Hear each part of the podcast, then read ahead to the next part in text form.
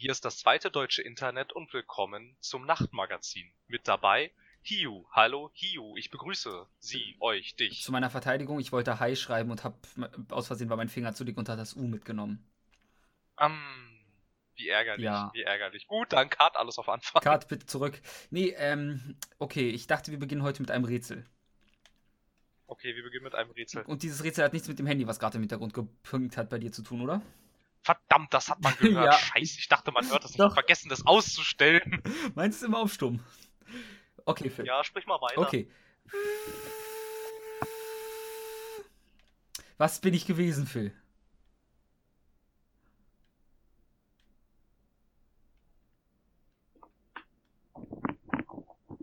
Okay, das war jetzt ungünstig.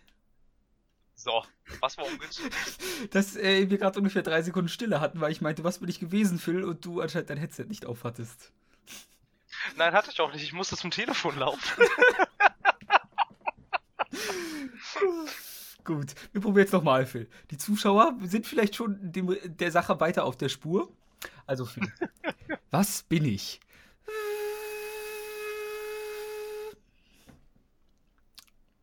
Ähm, du bist ein AMD Ryzen-Prozessor mit Das klingt gut, aber was ist für gewöhnlich unsere Anfangsrubrik? irgendwas mit Tier. Genau, also was bin ich schon mal? Du bist eine Mucke. Nee, aber es fliegt auch. Eine Fliege. Genau. Wie lang leben denn so Fliegen im Durchschnitt, Phil? Also wenn sie bei mir im Zimmer sind, drei Sekunden. Dann bist du nicht schlecht, meine sind meistens sehr flink. Ja, meine auch, aber ich bin hier optimal vorbereitet mit äh, die- diversen Fliegenklatschen. Gut, äh, da äh, Fliegen klatschen, da kann ich dir gleich was Nettes zu erzählen, aber erst einmal, eine Fliege lebt 14 Tage. Das wenig. ist wenig, also so durchschnittlich. Manche natürlich kürzer, manche werden äh, vielleicht auch ein bisschen älter. Aber das Faszinierende an Fliegen ist, den Ton, den sie von sich geben, ist immer ein perfektes F. Als Note gesehen. Okay. Also Fliegen summen konstant ein F ihr ganzes Leben lang. ist ja grandios. Ich weiß. Fantastico. Und damit habe ich auch die Tiere für diese Folge untergebracht. Möchte noch kurz einwerfen, ich habe so eine elektrische Fliegenklatsche hier. Also du drückst drauf, dann geht da Strom durch und dann, wenn eine Fliege drin ist, bleibt die manchmal stecken und dann kannst du die damit verbrennen. Das riecht ganz schön scheiße. Ich habe äh, mit so einer Elek ich habe mit so einer elektrischen Fliegenklatsche aus Versehen mal so eine dicke fette Spinne eingesammelt, weil die halt auch dann da in der Ecke hing und wollte sie eigentlich nicht einsammeln. Die ist tatsächlich aufgeplatzt. Oh, also ich möchte noch die, mein, das ist noch nicht alles zur elektrischen Fliegenklatsche. Wenn du sie nämlich anfährst, um von einer Fliege zu säubern, kleiner Tipp an alle, lass den Anschalter aus. Das Ding tut so verdammt weh am Finger.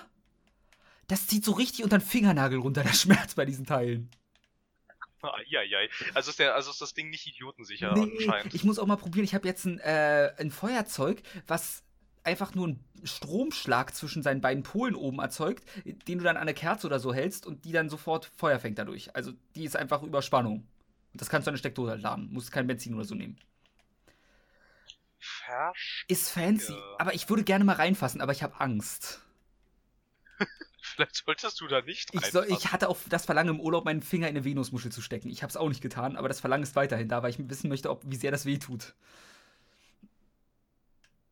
Ja, ich weiß gar nicht, was machen Venusmuscheln? Die schnappen zu, wenn du was reinsteckst.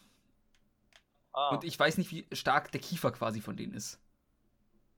Das kann ich dir auch nicht sagen, aber du wirst es uns wahrscheinlich sagen können, Nee. nachdem du tatsächlich irgendwann mal Ja, so dämlich warst und das gemacht es, es hast. kann nicht mehr lange dauern. Seien wir ehrlich. Das ich es kann schon- nicht mehr lange ich dauern. gedacht. Gut, aber weißt du, was auch ziemlich schmerzhaft sein wird? Nein. Wenn Yoko Taro wirklich ein Porno directed. Wie er, er hat nämlich jetzt in einem recent Interview auf irgendeiner Konferenz gesagt, dass das ein Projekt wäre, was er immer Lust hätte. Er würde gerne mal ein Porno directen.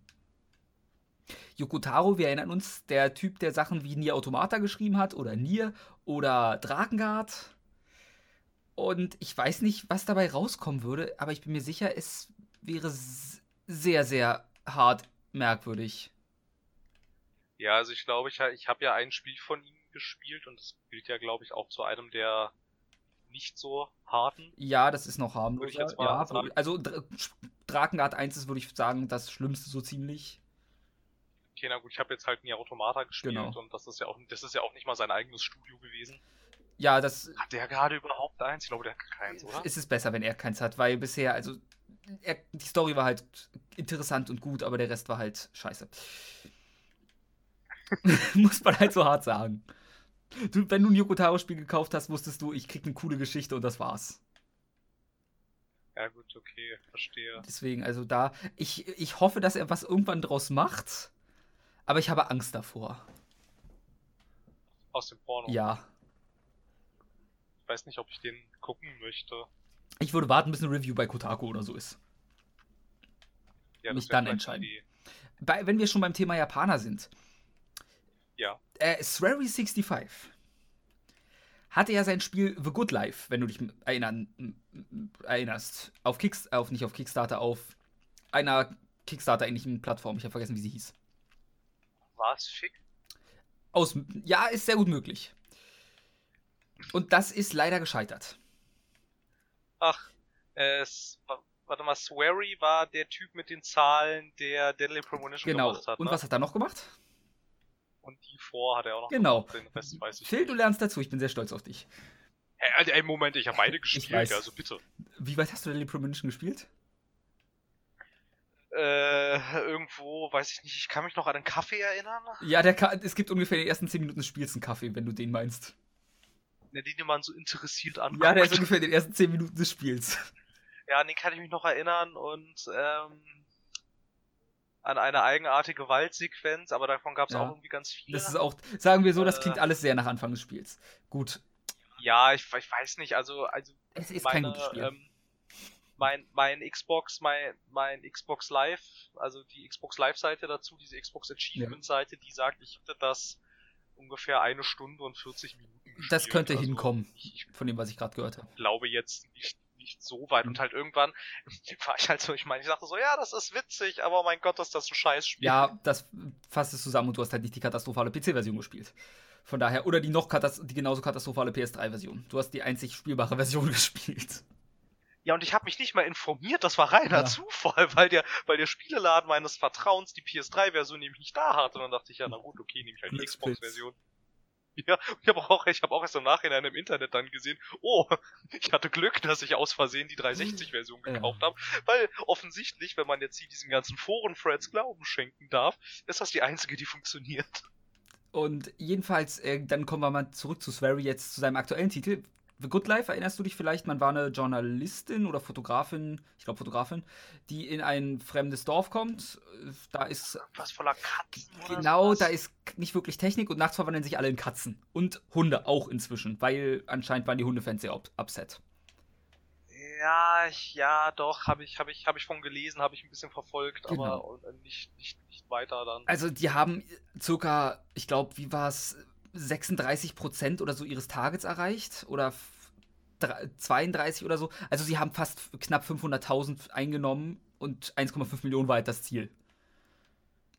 Oh, das ist aber aber, aber, aber weit verfehlt. Wa- weit verfehlt, aber 500.000 für so einen Nischentitel ist schon eine Menge Geld, würde ich sagen. ja, Aber er meint auch, er hat aus den Fehlern gelernt.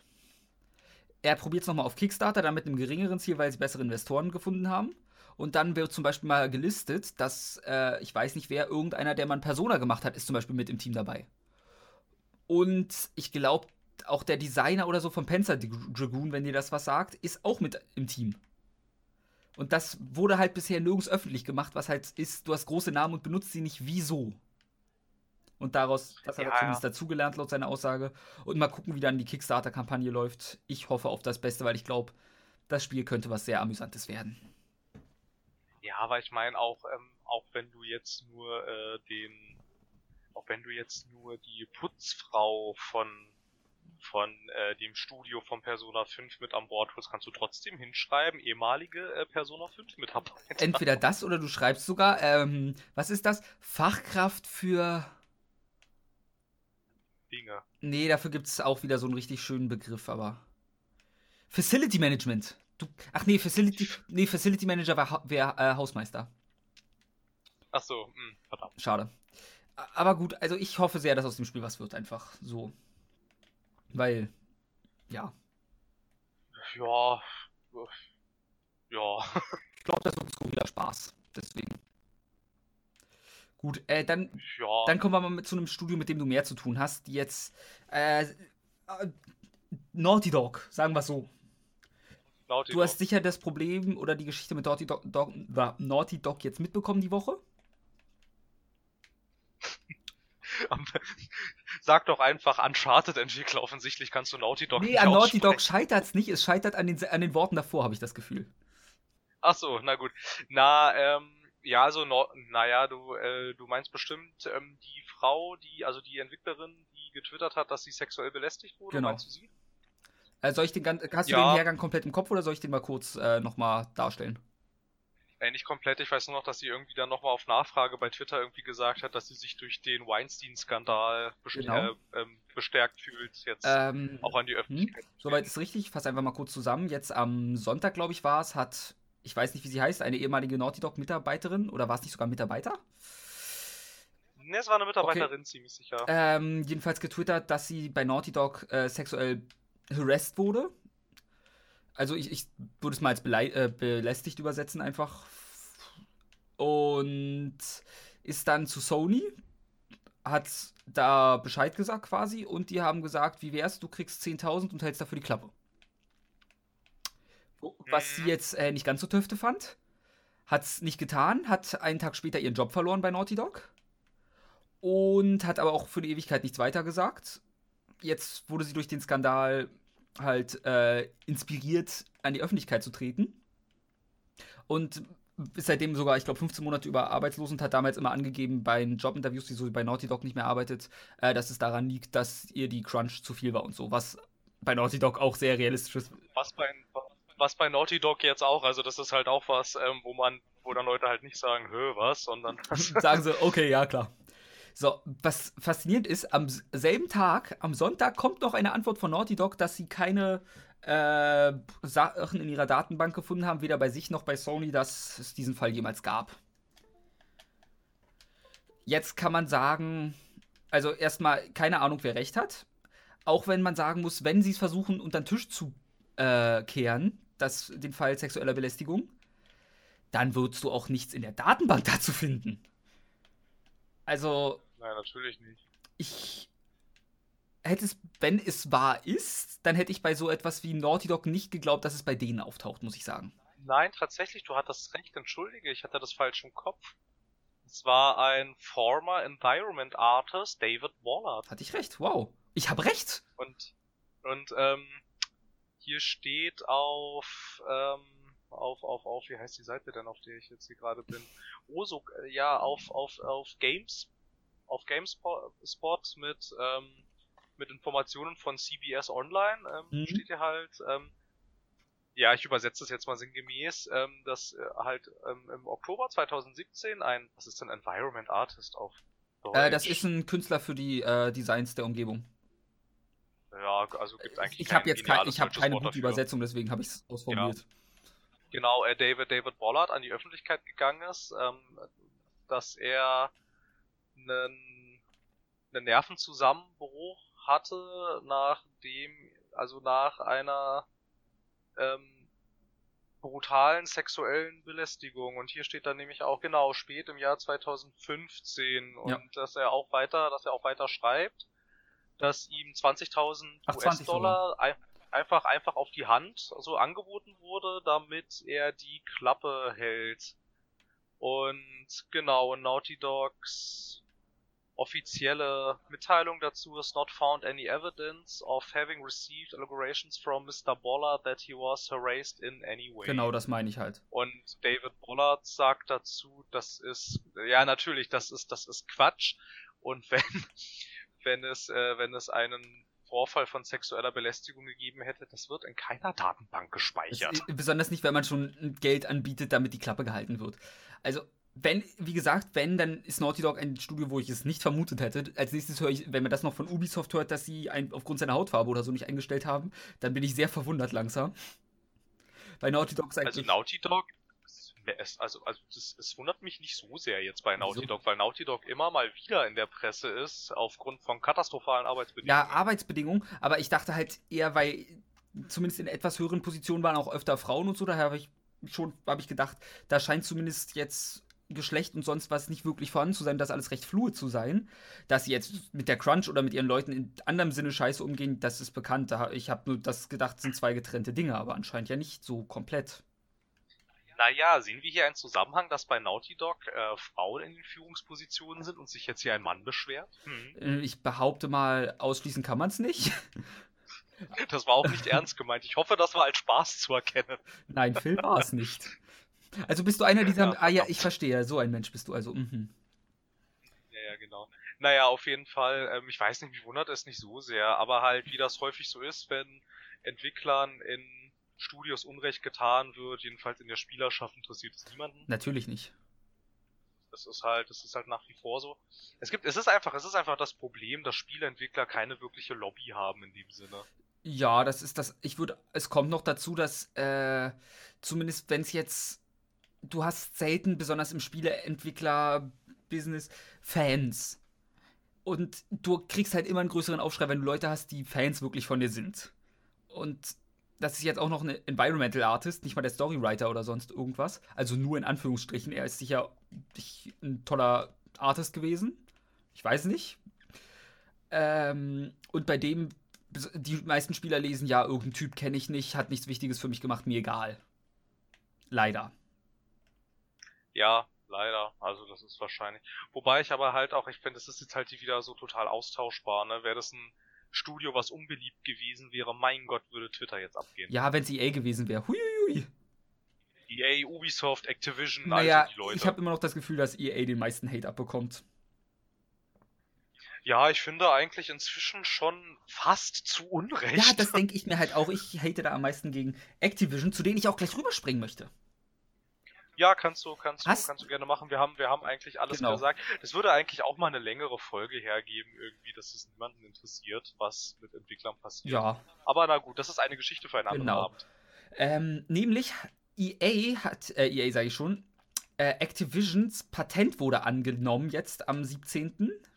Die hatten nämlich ein Patent gestellt, was äh, dafür war, dass du über Matchmaking so gematcht wirst mit Leuten irgendwie, dass du eher dazu verleitet bist, Geld in Lootboxen und so zu investieren. Okay, warum soll ich eher dazu geneigt Also ich habe mir das bei Kotaku durchgelesen, da waren auch Grafiken bei, diese Grafiken waren für mich komplett unverständlich. Okay. Aber irgendwie funktioniert es so, dass wenn du eine neue Waffe kaufst, du Gegner oder so bekommst oder Bots, mit denen gegen die diese Waffe besser ist. Und das mhm. soll dafür. Also, ich habe es noch nicht ganz verstanden. Und dadurch kommst du dir stärker vor und bist eher verleitet, dir schneller neue Waffen zu kaufen, quasi oder so. Ja, ich glaube, ich weiß, worauf sie hinaus wollen damit. Mhm, und irgendwie so, das soll halt in Matchmaking dann eingeführt werden. In der Theorie, es ist halt jetzt noch ein Patent. Laut ihrer Aussage ist das nur ein Gedankenspiel bisher. Ist in Destiny 2 zum Beispiel noch nicht drin, wo es anscheinend Lootboxen gibt. Was ich auch gelesen habe, was ich nicht wusste. Ähm, und ja, ich finde es aber eher kritisch, dass jemand insgesamt auf diese Idee kommt, mir so noch mehr Geld aus der Tasche zu ziehen. Aber die Idee ist gut. Also aus ähm, BWL-Sicht ist die Idee fantastisch. Also ich, ich sehe, also aus einer Unternehmenssicht liebe ich die Idee. Als Konsument. Du musst erstmal drauf kommen. Ja, als Konsument, der sowas eh nicht kauft, ist es mir egal. Aber ich weiß, es gibt Leute, die da noch, die da unfassbar anfällig in vielen Spielen sind und für die es echt kritisch werden könnte, sowas. Ja, das glaube ich auch, dass es ziemlich gefährlich sein kann. Aber übrigens wurde ja auch beschlossen, wenn wir schon beim Thema Lootboxen sind, hat ja irgendwas in den US beschlossen, dass Lootboxen zumindest nicht unter äh, Gambling fallen. Ja, richtig. Das könnte ich sogar genauer ausführen, wenn es gewünscht ist, warum das Mach so ist. Also ich weiß es ungefähr, aber wahrscheinlich hast du genauere Ausführungen. Dann leg mal los. Genau. Ähm, die Behörde in den USA heißt, wie heißt die? ESRB, glaube ich, oder? sagen wir mal ja. Äh, die Gambling-Behörde. Ja, der, es ist für uns relevant ja, als ja, ja, die heißen, die heißen, die heißen ESRB. Genau, die haben, ähm, die haben ähm, aufgrund mehrerer Anfragen halt von Nutzern, von Personen, also aufgrund mehrerer Anfragen, haben die sich damit beschäftigt, ob Lootboxen und der Verkauf von Lootboxen und das Öffnen von Lootboxen, ob das nicht Glücksspiel sei, weil die weil die Argumentation dahingehend war, dass du ja nicht wissen kannst, was drin ist, du aber Geld dafür bezahlst und dass die gleichen Methoden wären wie bei einem einarmigen Banditen. Das sind halt diese Dinger mit diesem mhm. Hebel an der Seite und dann erscheint entweder viermal die sieben oder halt auch nicht. Oder auch mein Name in einer und, japanischen Sekte. Oder so. Oder ähm, genau und halt ähm, ähm, bezogen auf Lootboxen war da die Argumentation, dass du da ja auch nicht wissen könnt, also, also kannst, was dabei rauskommt. Entweder kann da totaler Scheiß bei rauskommen oder halt super mega cooler Ultra-Stuff. Mhm. Allerdings hat jetzt die ähm, ESRB gesagt, nein, es ist kein Glücksspiel und kann auch nach wie vor in Spielen, die für Kinder und Jugendliche frei erhältlich sind, nach wie vor gemacht werden, weil du mit deinem, deinem Einsatzgeld kannst du mit dem, was du in diesen Lootboxen ziehst, du kannst nicht mehr Gewinn machen als das, was du investiert hast, war ihre Argumentation und haben das Ganze ähm, dann nochmal. Haben sie nicht auch gesagt? haben sie nicht auch ja. gesagt, dass du auch keinen Verlust machst? Also du kannst nicht nichts bekommen, du machst immer mindestens kriegst du einen Gegenwert, sodass man es quasi als Tausch ansehen könnte oder so? Genau, es ist halt in dem Sinne ein normaler Tausch, weil irgendwas ist drin. Es ist halt nicht so wie bei einem einarmigen Banditen zum Beispiel, dass du Geld reinwirfst, du kriegst aber nichts zurück. Mhm. So, das passiert da durchaus und ähm, der ganzen Sache, und das ist jetzt tatsächlich interessant für uns, weil derselben Thematik haben sich nämlich auch der EU-Jugendschutz, den kennt man als PEGI, und halt die deutsche USK haben ähm, in der Sache auch ein gemeinsames Statement rausgebracht und stützen sich eigentlich mehr oder weniger genau darauf, also auch auf die Argumentation der ähm, der ISRB und die USK führt noch weiter an, dass das nicht zu vergleichen ist mit einem einarmigen Banditen, sondern vielmehr mit äh, Sammelkarten, Booster Packs oder Panini Sticker Alben. Da wird ja auch, da wird auch argumentiert, da weißt du auch nicht, was drin ist. Du kannst aber auch da nicht leer ausgehen. Du kannst nicht nichts machen. Du kannst kein Geld in dem Sinne verlieren. Es ist ein ganz normales Tauschgeschäft. Du weißt halt nur nicht, was du kriegst, aber du kriegst auf jeden Fall irgendwas und deshalb ist das auch nach Auffassung der PEGI und der USK kein Glücksspiel. Also ist es unwahrscheinlich, dass wir in Zukunft keine Lootboxen mehr haben in Spielen von 0 bis 12, ja, äh, von 0 bis 16. Ich sehe es immer noch kritisch, weil ich weiß, wie und also bei mir ist ja wirklich Counter-Strike etwas, wo die Lootboxen einen ziemlichen Reiz auf mich ausüben bis heute. Ich bin auch ohne Frage extrem anfällig für Glücksspiel jeglicher Art. Und ich weiß, das ist meinem jüngeren Ich wahrscheinlich sehr viel bis viel, viel zu viel Geld gekostet hätte. Und es vielleicht schon eine 12er bis 16er drin haben sollte, finde ich. Aber gut. Ja, aber halt, es ist halt in der Tat so, also ich, also ich kann es auch durchaus nachvollziehen, weil wenn du dann so gehst, müsstest du eigentlich auch Panini-Sticker-Alben ab 18 machen. Ich bin ehrlich, es wäre auch nicht schlecht gewesen für meinen Geldbeutel damals, wenn Yu-Gi-Oh! Karten nicht äh, für mich da gewesen wären. Ja, natürlich nicht, aber ja, ich weiß nicht, also ich kann das, also es ist, es ist halt echt in dem Sinne, macht es schon Sinn, dass es kein Glücksspiel ist, weil ja beim Glücksspiel wird ja halt davon ausgegangen, dass du sehr viel mehr Geld rauskriegen kannst, als du gesetzt hast und du kannst ja auch völlig leer mhm. ausgehen, du kannst ja auch richtig großen Verlust machen. Das ist ja eigentlich dann in dem Fall nur der Fall, wenn du wenn du kaufsüchtig nach diesen Items Ja, wirst. auch wenn das, ich dazu sagen muss, ich gucke mir Counter-Strike an, wo halt ein komplettes Ökosystem um Skins entstanden ist aus den Lootboxen. Und in. Ja gut, aber dafür kann der Hersteller erstmal nicht. Naja, wenn es den Steam Marketplace gibt, der quasi für so eine Sachen wie Dota und Counter-Strike-Items da ist.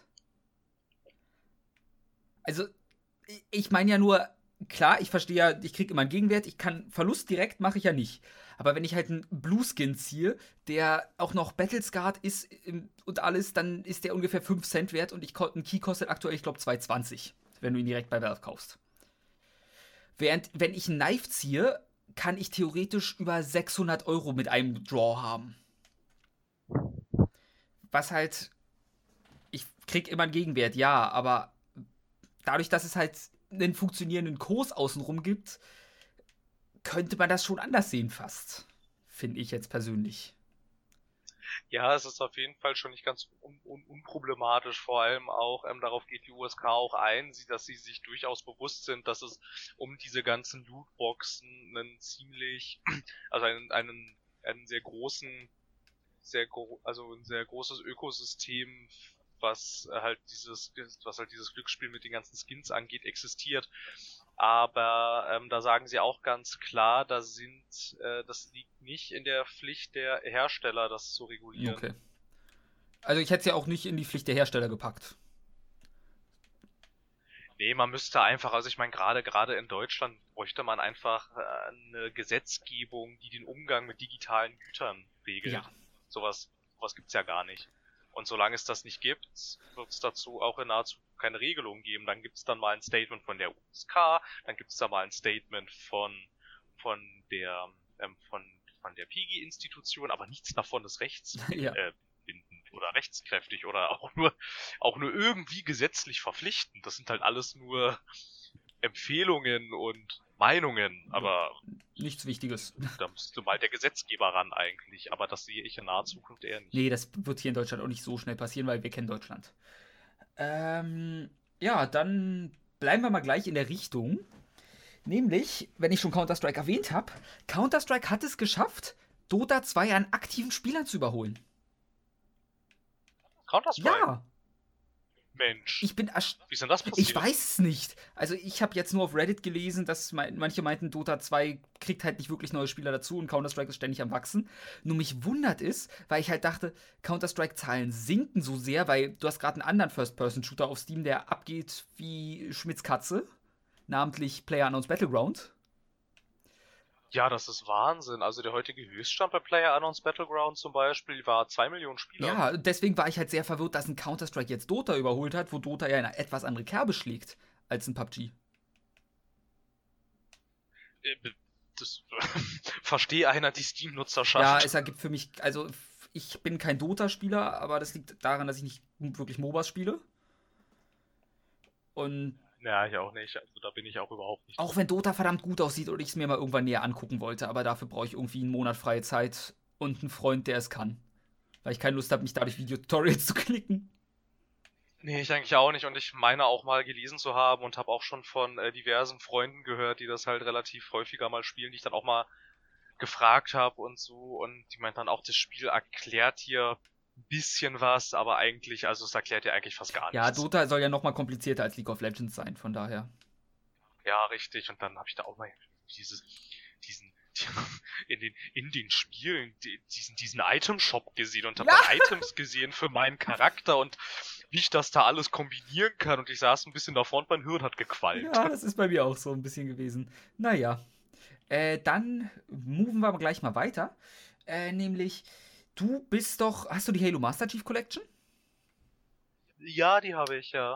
Äh, kämpfst du da mit Bugs? Es gibt irgendwie noch Bugs seit Anfang des Spiels, habe ich gehört. Die noch nicht gefixt Ist wurden. das so? Ja, die werden jetzt gefixt. Keine Ahnung. Endlich. Ach so. Die werden doch nur gefixt, weil bald die One X Genau. draußen ist und die nicht, und die nicht wollen, dass die ganzen Halo-Spiele in schön total buggy Genau, sind. denn Halo, die Master Chief Collection wird halt auch extra digital nochmal überarbeitet für die One X im Nachhinein. Ja, Und die ja, Bugfixes. Und dadurch kommen endlich die Bugfixes. Ich hatte da kein, also ich hatte das eigentlich als sehr smoothes Erlebnis in Erinnerung. Ich kann dir nur sagen, was auf, ich glaube, Eurogamer war es stand. Aber Ja, aber es wird mich, also es wird mich, es wird mich auch nicht wundern, wenn man vielleicht diese Bugs wieder ein bisschen mehr, also ein bisschen, ein bisschen größer aufbläst, als sie eigentlich sind, weil du darfst ja auch nicht vergessen, ist ja ein Spiel von Microsoft, die sind ja schon per se scheiße. ja, also Eurogamer halte ich für gewöhnlich für recht neutral. Aber Ja, ich eigentlich, ja, ich eigentlich auch. Ich wollte nur ein bisschen mal den Alu dazu sagen, Eurogamer, wir reden meistens von der Original-UK-Variante, nicht von der deutschen. Die habe ich noch nie besucht, glaube ich. Außer aus Versehen. Ja, ja, außer aus Versehen, ja. Ja, nö, ich halte Eurogame eigentlich auch für relativ neutral. Ich finde sowieso, die amerikanische Spielepresse ist viel weiter als die deutsche. Eurogamer ist United Kingdom. Dann sagen wir die englischsprachige. heißt es nicht Euro, es heißt doch Eurogamer.com. Ja, ich glaube, ich glaube, die stehen, sitzen aber im UK, wenn ich mich nicht komplett irre. Das ist möglich. Oh, Eurogamer.com existiert auch gar nicht. Wie heißt denn das? Äh, .uk? Es ist Eurogamer.net. Hm. Haha. Dann, dann kann es alles sein. Gut, äh. Das Humble Bundle wurde verkauft.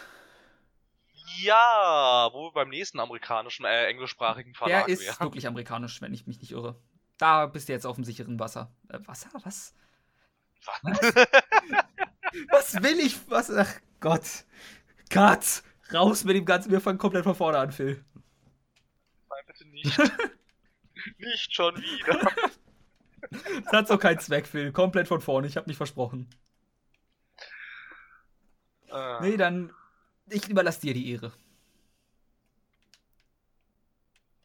Warum überlässt du mir jetzt die Ehre? Ich dachte, du, ja, damit ich immer alle News vortrage und du deine Meinung dazu gibst, jetzt darfst du alle News vortragen. Du weißt eh, worum es geht. Du meinst, also, ja, gut, okay, also der Verkauf von Humble genau. Bundle. Ja. Humble Bundle oder ich weiß gar nicht, wie das heißt. Heißt das Unternehmen auch Humble Bundle? Ja, ich glaube glaub schon. schon. Auf jeden Fall die Menschen, die Humble Bundle betreiben und ähm, da halt äh, alles so tun, die wurden verkauft und zwar an, und das finde ich jetzt tatsächlich sehr interessant, an IGN. IGN kennt man als, naja, IGN.com ja. vielleicht, hat man schon, als, mal, schon mal gehört. Als das vielleicht am meisten gehasste Videospielmagazin des Internets, was trotzdem jeder besucht. Also. Ja, eigentlich schon. Ja, also das, man sagt ja auch so, also es gab ja auch mal so ein bisschen diese, diese böse Bezeichnung, dass, ähm, dass außer Call of Duty auf IGN immer alles verrissen wird. Ja, also ich sage immer noch, die sind größtenteils echt in Ordnung. Und sie sind halt 20 Jahre alt. Also da findest du immer irgendwas Dummes. Und vor allem ist das UK-Team unfassbar sympathisch. Jeder in diesem ganzen Team. Ich liebe das UK. -Team. Ja, das macht ja nichts.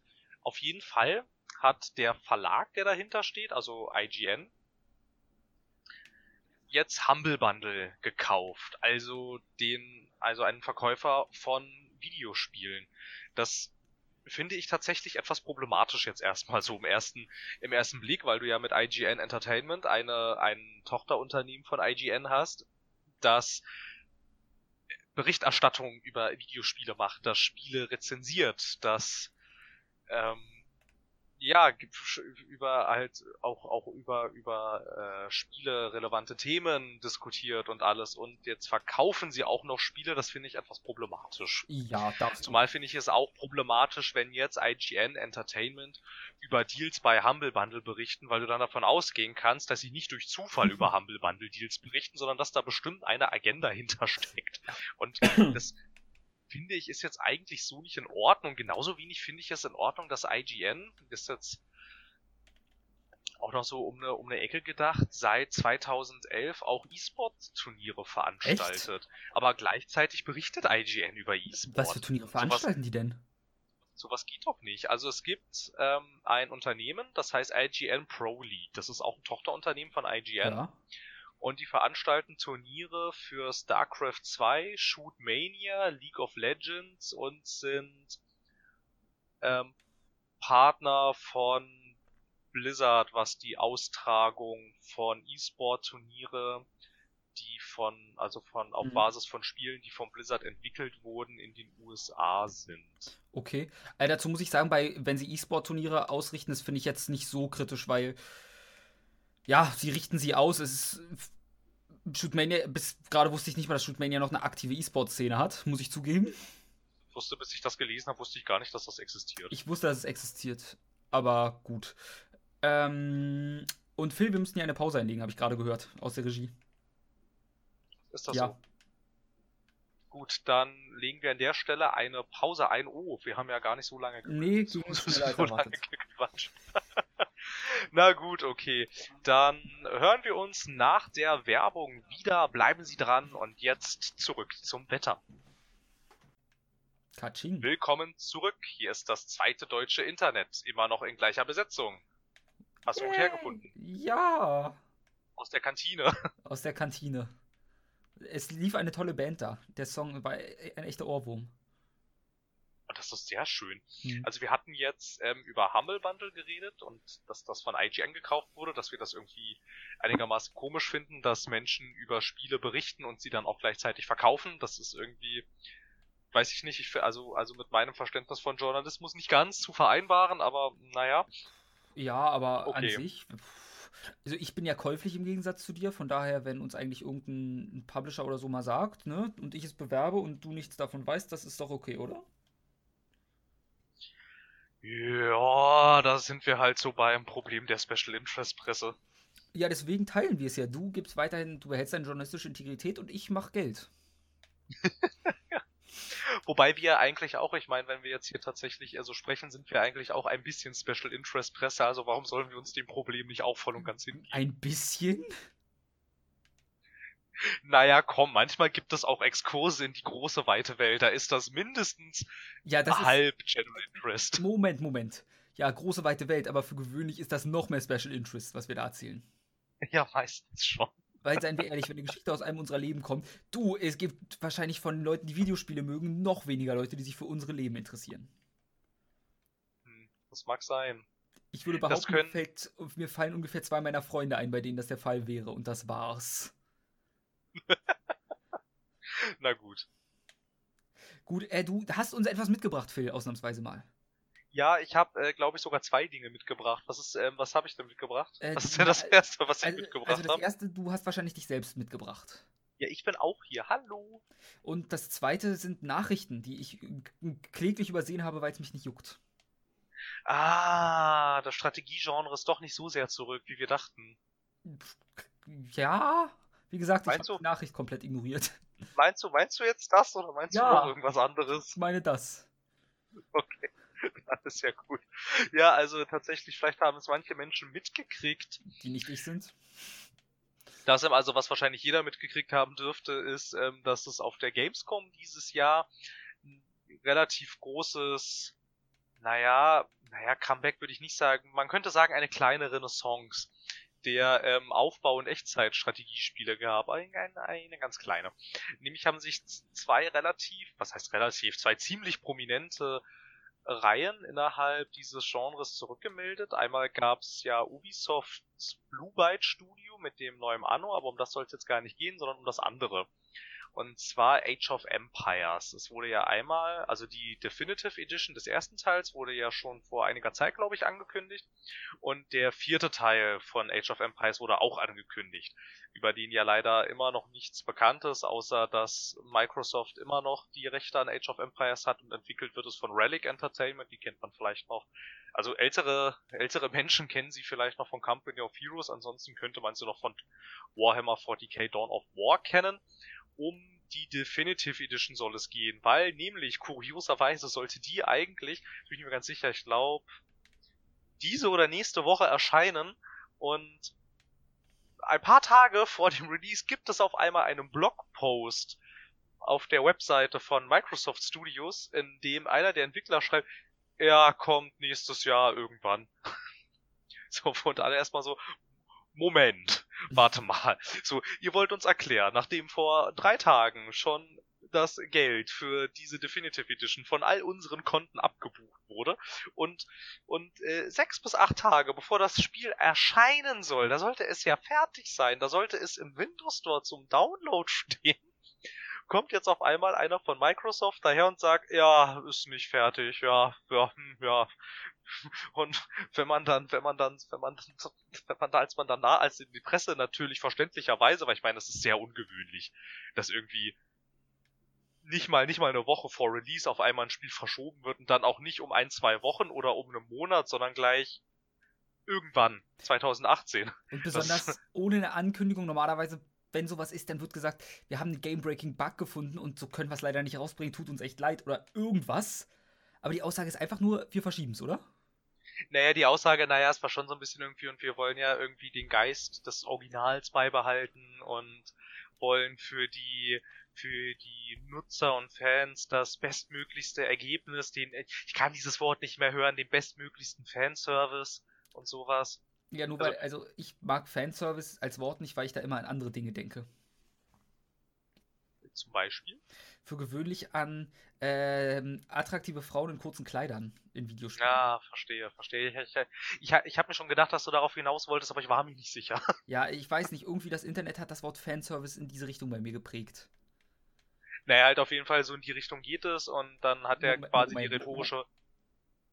Was, was, was? In diese Richtung geht es. Wir reden jetzt nicht von Frauen in knappen Kleidern bei Age of Empire, oder? Nein, die Zeiten sind vorbei. Gut. Ich habe schon wieder gesagt übrigens, ich sag immer Age of Empire statt Age of Empires. Es sind mehrere. Ich weiß. Serien, ja, ich sag's mein Leben lang schon. Ja.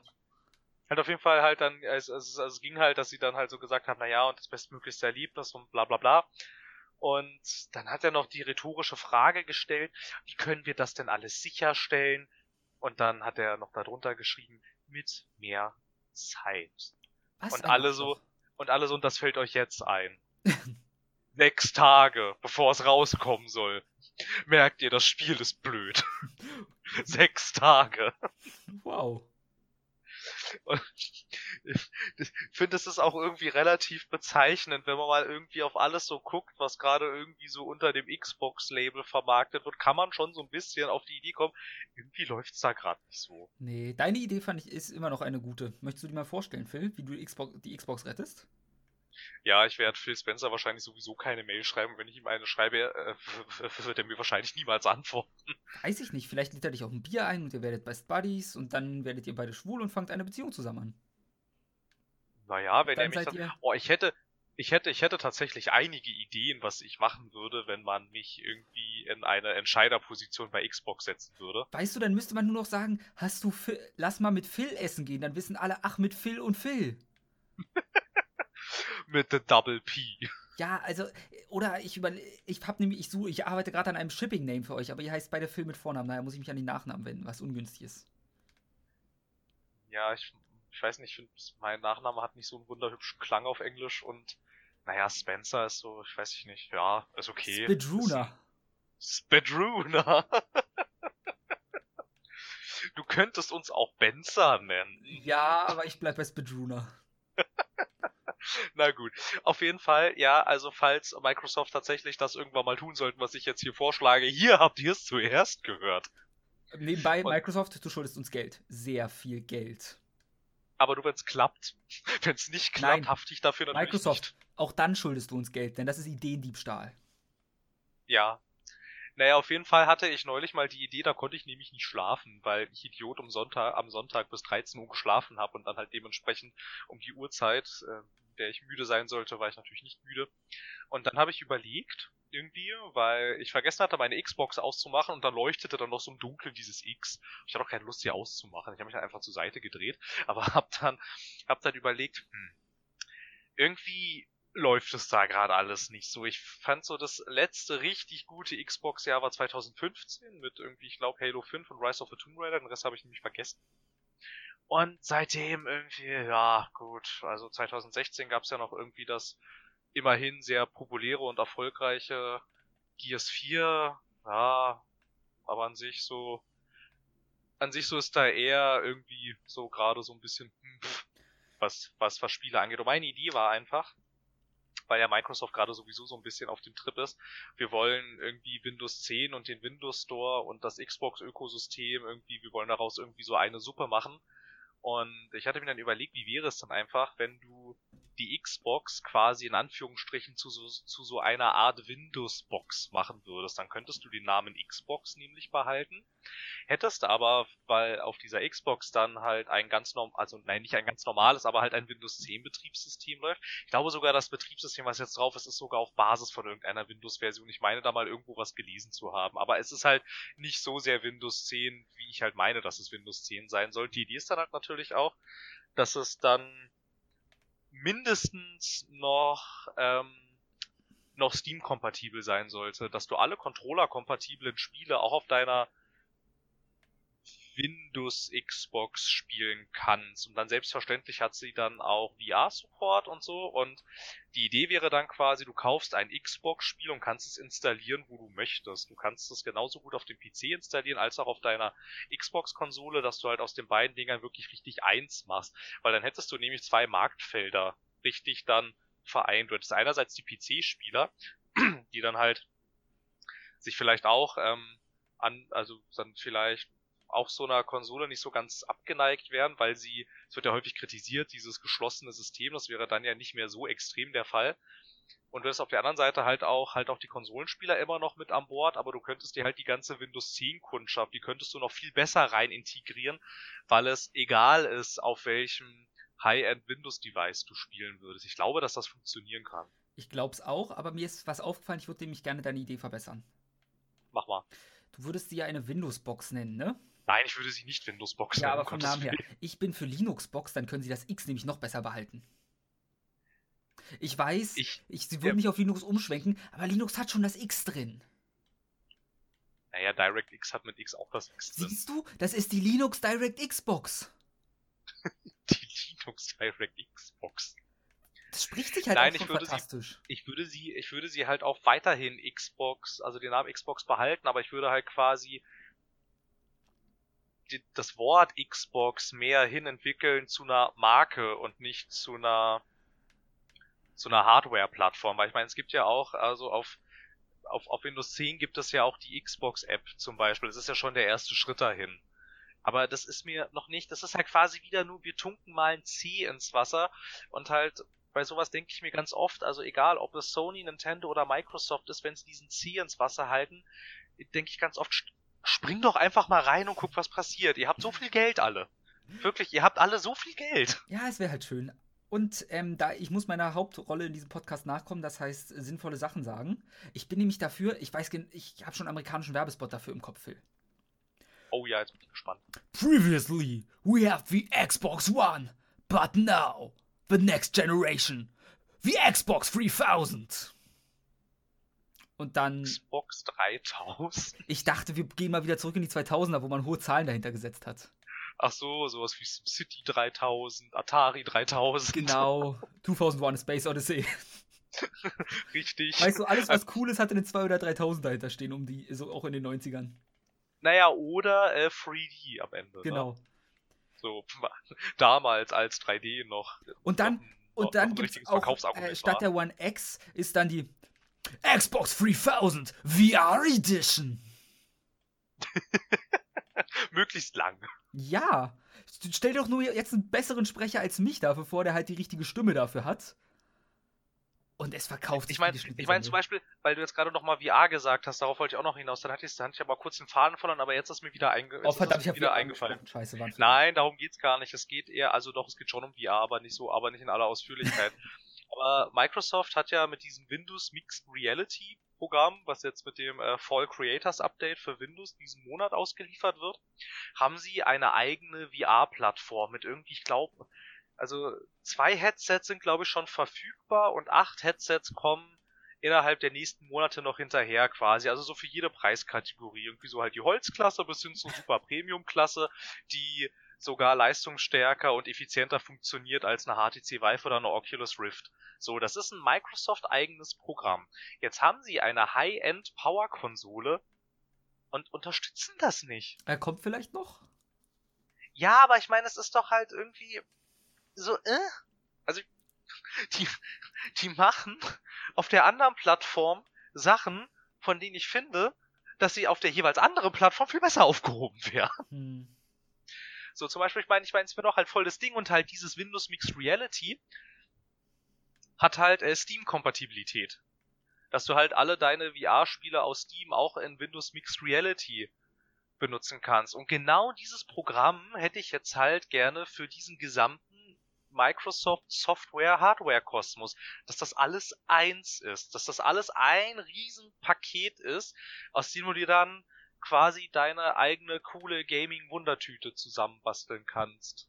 Und ich, also, sie haben immerhin die Tür dahin, die haben sie aufgeschlossen, aber momentan stehen sie irgendwie an der Schwelle und wissen nicht so recht, wo sie jetzt hinlaufen sollen und so. Ich weiß nicht. Also ich finde, da sollte man viel konsequenter in die Richtung gehen. Ich glaube, das könnte dem Ganzen echt ein bisschen gut tun. Das nächste, was ich einfach machen würde, ist vielleicht mal aufhören, meine ganzen Entwicklerstudios zu schließen. Ja, beim Thema Entwicklerstudios schließen, ne? Oh, das war ja eine super Überleitung. Hättest du nicht gesagt, dass es eine super Überleitung wäre, hätten wir sie noch besser verwenden können. Aber gut. Entschuldige, mach noch besser. Geht nicht, der Segway ist jetzt schon ausgefahren. Ah, ähm, verdammt. Weil ich habe erfahren, dass man anscheinend im Englischen so eine Überleitung gerne mal Segways nennt. Ist auch so, okay, gut. Wieso auch immer. Ähm, Visceral Games wurde geschlossen. Ja, Visceral Games. Also, was, was hatten wir sie gern? Jetzt, äh, ich nicht wirklich. also, Visceral Games, sie konnten, sie wussten zumindest, wie sich Waffen anzufühlen haben. Dafür mochte ich sie.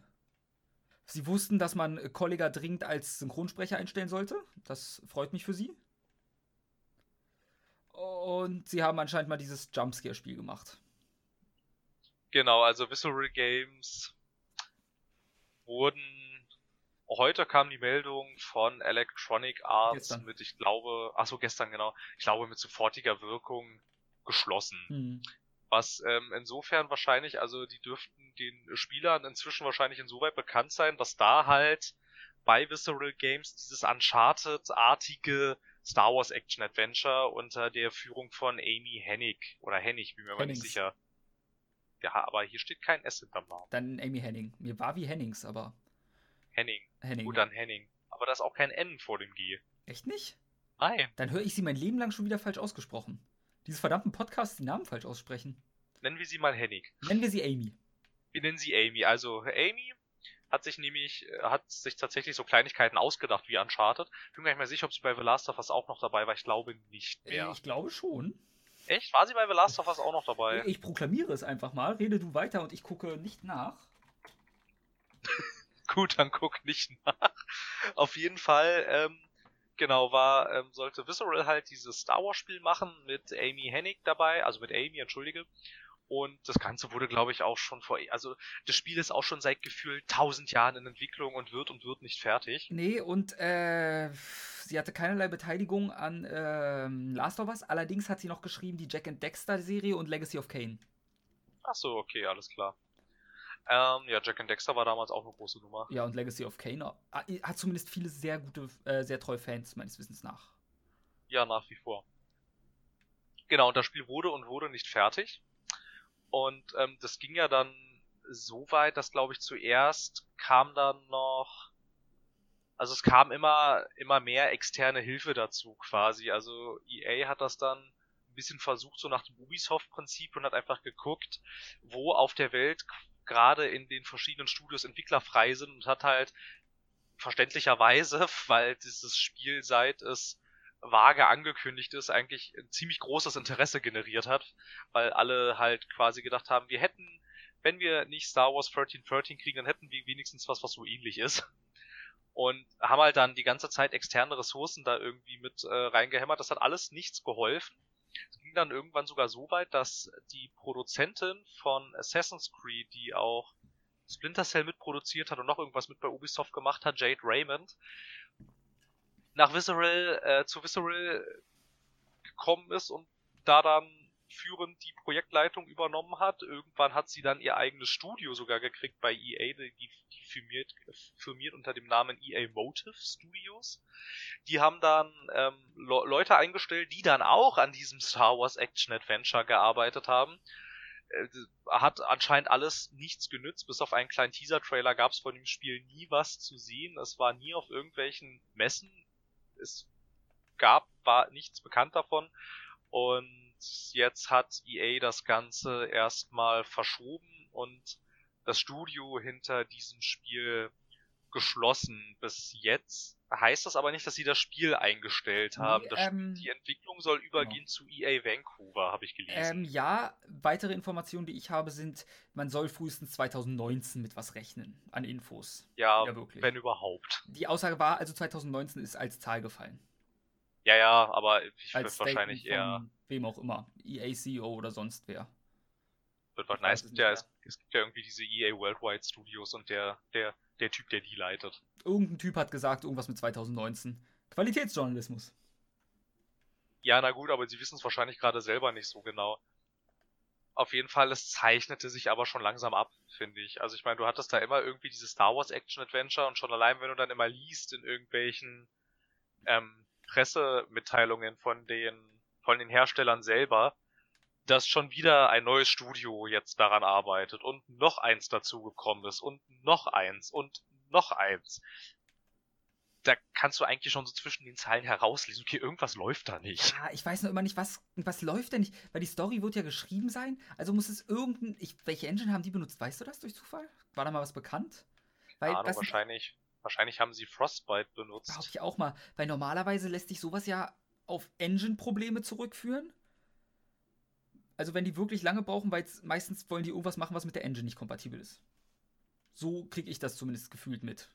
Ja, relativ häufig. Ich meine, es gibt ja auch so, das nennt man ja auch ganz gerne so die, die Engine-Falle. Und das ist von Herstellerseite ziemlich dämlich ist, wenn man jetzt quasi bei DICE dieses, diese Aushänge-Engine hat, die Frostbite-Engine, die halt dafür, die halt für Ego-Shooter programmiert wurde und ja. für Ego-Shooter gemacht wurde. Und es gab auch schon damals von Ghost Games auch eine EA-Tochtergesellschaft, die hat noch irgendwas Rennspiele gemacht, oder? Naja, für die Need for Speed-Reihe sind die ja. zuständig. Da hat auch mal sich ein Ex-Mitarbeiter auf, ähm, ja nicht, ja doch auf seinem eigenen Blog halt äh, Schmerz, äh, schmerzlichst darüber ausgelassen, darüber, dass sie, dass sie dann halt die Order gekriegt haben, ihr benutzt jetzt die Frostbite Engine und sie dann aber halt gemerkt haben, so ziemlich 80 Prozent, was sie für Rennspiele brauchen, mussten sie erstmal selber dazu programmieren. Und es gab außer ihnen auch bei Electronic Arts niemanden, der Rennspiele entwickelt hat. Sie konnten sich auch mit niemandem austauschen. Es gab niemanden, der das Know-how dafür hatte und so. Da mussten sie das alles selber machen. Ohne halt wirklich zu wissen, was sie da tun. Und wenn jetzt, ich meine, wenn sie jetzt tatsächlich da halt die Frostbite Engine benutzt haben, es gibt, glaube ich, kein Action-Adventure bei EA auf Basis der Frostbite Engine. Ich glaube nicht, weil mir auf Anhieb kein EA Action-Adventure einfällt. Eben, die machen doch eigentlich, ich meine, die haben Battlefield, die haben diese Sportgeschichten mhm. und die haben diese Rennspiele und sie machen ja, das war es eigentlich, glaube ich, zum Großteil. Gefühlt macht EA nicht, aber die machen noch ein paar mehr Sachen, die man nicht so ganz mitbekommt, glaube ich. Oder ja, aber das waren jetzt halt so, das waren jetzt halt so die, die großen Sachen und ich glaube halt, wenn, wenn sie diese Indies da featuren, die kommen ja mit ihren eigenen Sachen dann an. Mhm. Äh, und so und. Okay, gerade mal. Äh, nee, rede einfach. Äh, Plants vs. Zombies Garden Warfare hätten wir noch drin gehabt. Auch ein Shooter. In einer etwas anderen. Ja. Mass Effect Andromeda lief über die Frostbite. Ja, Mass Effect Andromeda ist aber auch so eine Geschichte, wo sich im Nachhinein die ganzen Entwickler auch beklagt haben, dass die Frostbite Engine keine Engine für Open World Spiele ja. ist. Und das, das hatte das hatte aber schon, das hatte auch schon der äh, CEO von BioWare nach Dragon Age Inquisition gesagt, der jetzt inzwischen auch zurück, zurückgetreten ist. Naja, was heißt zurückgetreten? Äh, er ist gegangen worden. Und ist ähm, zurückgetreten, liest sich besser im Lebenslauf. Der halt dann, der halt dann auch gesagt hat, die Frostbite Engine war nicht die beste Wahl für das Spiel, weil sie halt auch dann erstmal geguckt haben, okay, gut, die Frostbite Engine hat ungefähr gar nichts für Action-Rollenspiele. Okay, gut, entwickelt irgendeiner außer uns bei EA Action-Rollenspiele. Nein, scheiße, wir sind die Einzigen. Ja. Okay, das heißt, wir müssen jetzt alles selber machen, ja, ohne dass wir irgendjemanden fragen können, der es kann. Ein Pionier hat halt immer am schwersten. Ja, aber ich meine, anstatt dass sie halt einfach zum Beispiel weiß ich nicht, ich meine, BioWare, die hätten ja zum Beispiel Erfahrung mit der Unreal Engine gehabt. Ja, die hatten EA, ja ja, ich weiß, aber das werden sie dann wahrscheinlich nicht machen, weil, weil wahrscheinlich dann irgendwo im Finanzsektor bei EA jemand sitzt und sagt, warum sollen wir denn hier die Unreal Engine lizenzieren genau. für so viel, für wir so haben viel doch Geld? Eine funktionierende Engine, die hat uns genug Geld gekostet, jetzt benutzt die auch. Genau, aber halt doch aber aus, mach doch mal. Ja, und halt genauso funktioniert das dann halt nicht. Und ich bei Mass Effect Andromeda ist halt auch so, das wurde, das, das wurde ja auch zigmal verschoben. Ja. Und hatte auch irgendwie ständig irgendwie und dann äh, hieß es ja schon immer so ein bisschen auf, auf Twitter, auch so von Entwicklerseite aus irgendwie so, naja, an den Gerüchten, dass das bei uns nicht so läuft. Also ich darf ja jetzt nicht wirklich was dazu sagen, aber naja, sie kommen nicht von ungefähr, so diese Gerüchte. Weil sie halt auch ewig an dieser Engine gesessen haben, um da halt Sachen für so ein Open World Third Person Exploration Game Sachen reinzuprogrammieren. Das gab's nämlich alles nicht. Weil DICE sowas halt nicht braucht. Ja. Also. Und so, und das wird dann wahrscheinlich auch das Problem, also jedenfalls eines der Probleme bei diesem Star Wars Action Adventure gewesen sein, wo sie jetzt halt auch letzten Endes wenigstens vorübergehend den Stecker gezogen haben. Also beim Studio ja komplett, das Spiel soll ja trotzdem erscheinen. Ich weiß nicht, ja, aber in einer anderen Form so bin ich auch der Meinung, habe ich gelesen. Ja, ja, sie haben auch gesagt, irgendwie die Art, wie wir Spiele spielen und was für uns ja. gute Spiele sind, das hat sich ja so stark verändert. Im Klartext, wir kriegen keinen Singleplayer mehr, wir werden wahrscheinlich Multiplayer-only bekommen. Und wenn es Singleplayer ist, dann in irgendeiner Form, die wir jetzt wahrscheinlich mit Lootboxen zugedeckt bekommen oder sonst wie. Ne, ich könnte mir sowas vorstellen, dass man sowas, dass man sowas macht wie wie jetzt äh, Shadow of War zum Beispiel. Also dass ja. es schon ein Story-based Spiel ist, weil ich meine, ich weiß nicht, also werden die wirklich alles über den Haufen werfen? Da wäre ich mir jetzt das unsicher, weil das scheint also das ja auch dumm. relativ teuer gewesen zu sein. Das, ich glaube es nicht. Die werden, also zumindest selbst wenn, sie haben irgendwie ein Engine-Grundgerüst wahrscheinlich schon mal stehen, was sie machen, benutzen können. Dazu kommt eine halbwegs funktionierende Story, mindestens. Ich behaupte mal, die Story wird ja. mehr als halbwegs funktionierend sein, wenn sie aus der Feder von unserer guten Amy kommt wenn sie denn überhaupt noch jetzt mit dabei ist tatsächlich. Und ich habe ja auch gelesen, es ist gar nicht so klar, ob sie ihr Skript überhaupt weiter benutzen. Ja, wäre scheiße, sagen wir es mal so. Aber sie ist noch bei EA, also bei, also eventuell, vielleicht kann sie, bekommt sie noch mal eine gute Chance. Weil sie ist an sich ja eine recht fähige Writerin. Ja, absolut. Das wäre halt schade, wenn solche Leute dann, weil irgendwo anders ein Problem liegt, keine Chance bekommen, ihre guten Geschichten umzusetzen. Ja, und ich glaube auch nicht, dass die sich das, also ich meine, bei EA wird man wahrscheinlich halt auch inzwischen denken, so wir haben jetzt hier, also der genaue Betrag ist ja nicht bekannt, aber ich bin mir sicher, dass es sehr teuer war, haben jetzt ja. hier für irre viel Geld von von äh, Disney und Lucasfilm diese exklusive Star Wars Lizenz im, im High-End-Markt und die werden sich jetzt wahrscheinlich inzwischen auch denken, die sollten mal langsam irgendwie was damit machen, ja. außer da ist die ganze Zeit Star Wars Battlefronts entwickeln zu lassen. Aber Star Wars Battlefront ist ziemlich lukrativ. Ja, na klar, aber die werden sich halt wahrscheinlich, aber ich bin mir halt nicht sicher, ob nur Star Wars Battlefronts tatsächlich die Einkaufskosten wieder reinkriegen von der Engine. Ich meine, du musst ja, äh, von der Engine, von der Lizenz, ich meine, die, sie haben ja die Lizenz gekauft und müssen dann ja auch noch die ganzen, die ganzen Spiele selber finanzieren. Ich bin mir nicht sicher, ja. ob wirklich Deswegen gibt es Star Wars Battlefront das alles. 2. ja, aber Lootboxen gibt es inzwischen überall. Ich habe ich hab mir abgewöhnt, mich darüber aufzuregen, weil da werde ich gar nicht mehr fertig mit. Ich werde mich, ich werde jedes Mal ansprechen und mich darüber beschweren, wenn es mir in einem Spiel unterkommt. Ich habe in South Park noch nichts über Lootboxen gehört, ich sag's nur. Ja, gut, ich auch nicht. Aber das ist ja auch. South Park Game ja. of the Year, confirmed. Persona 5, keine Lootboxen. Nier Automata, keine Lootboxen. Ja, aber haben sich diese Spiele tatsächlich so nennenswert verkauft, ähm, dass sie in einer Größenordnung für Konzerne wie Electronic Arts interessant sind? Ich glaube nicht. Ich hasse es, wenn du mir mit sowas kommst. South Park bin ich mir nebenbei nicht sicher, wie sich das verkaufen wird. Ja, bin ich mir auch nicht so sicher. Ich meine, du musst halt auch, also ich meine, du musst halt auch einfach in verschiedenen Dimensionen denken.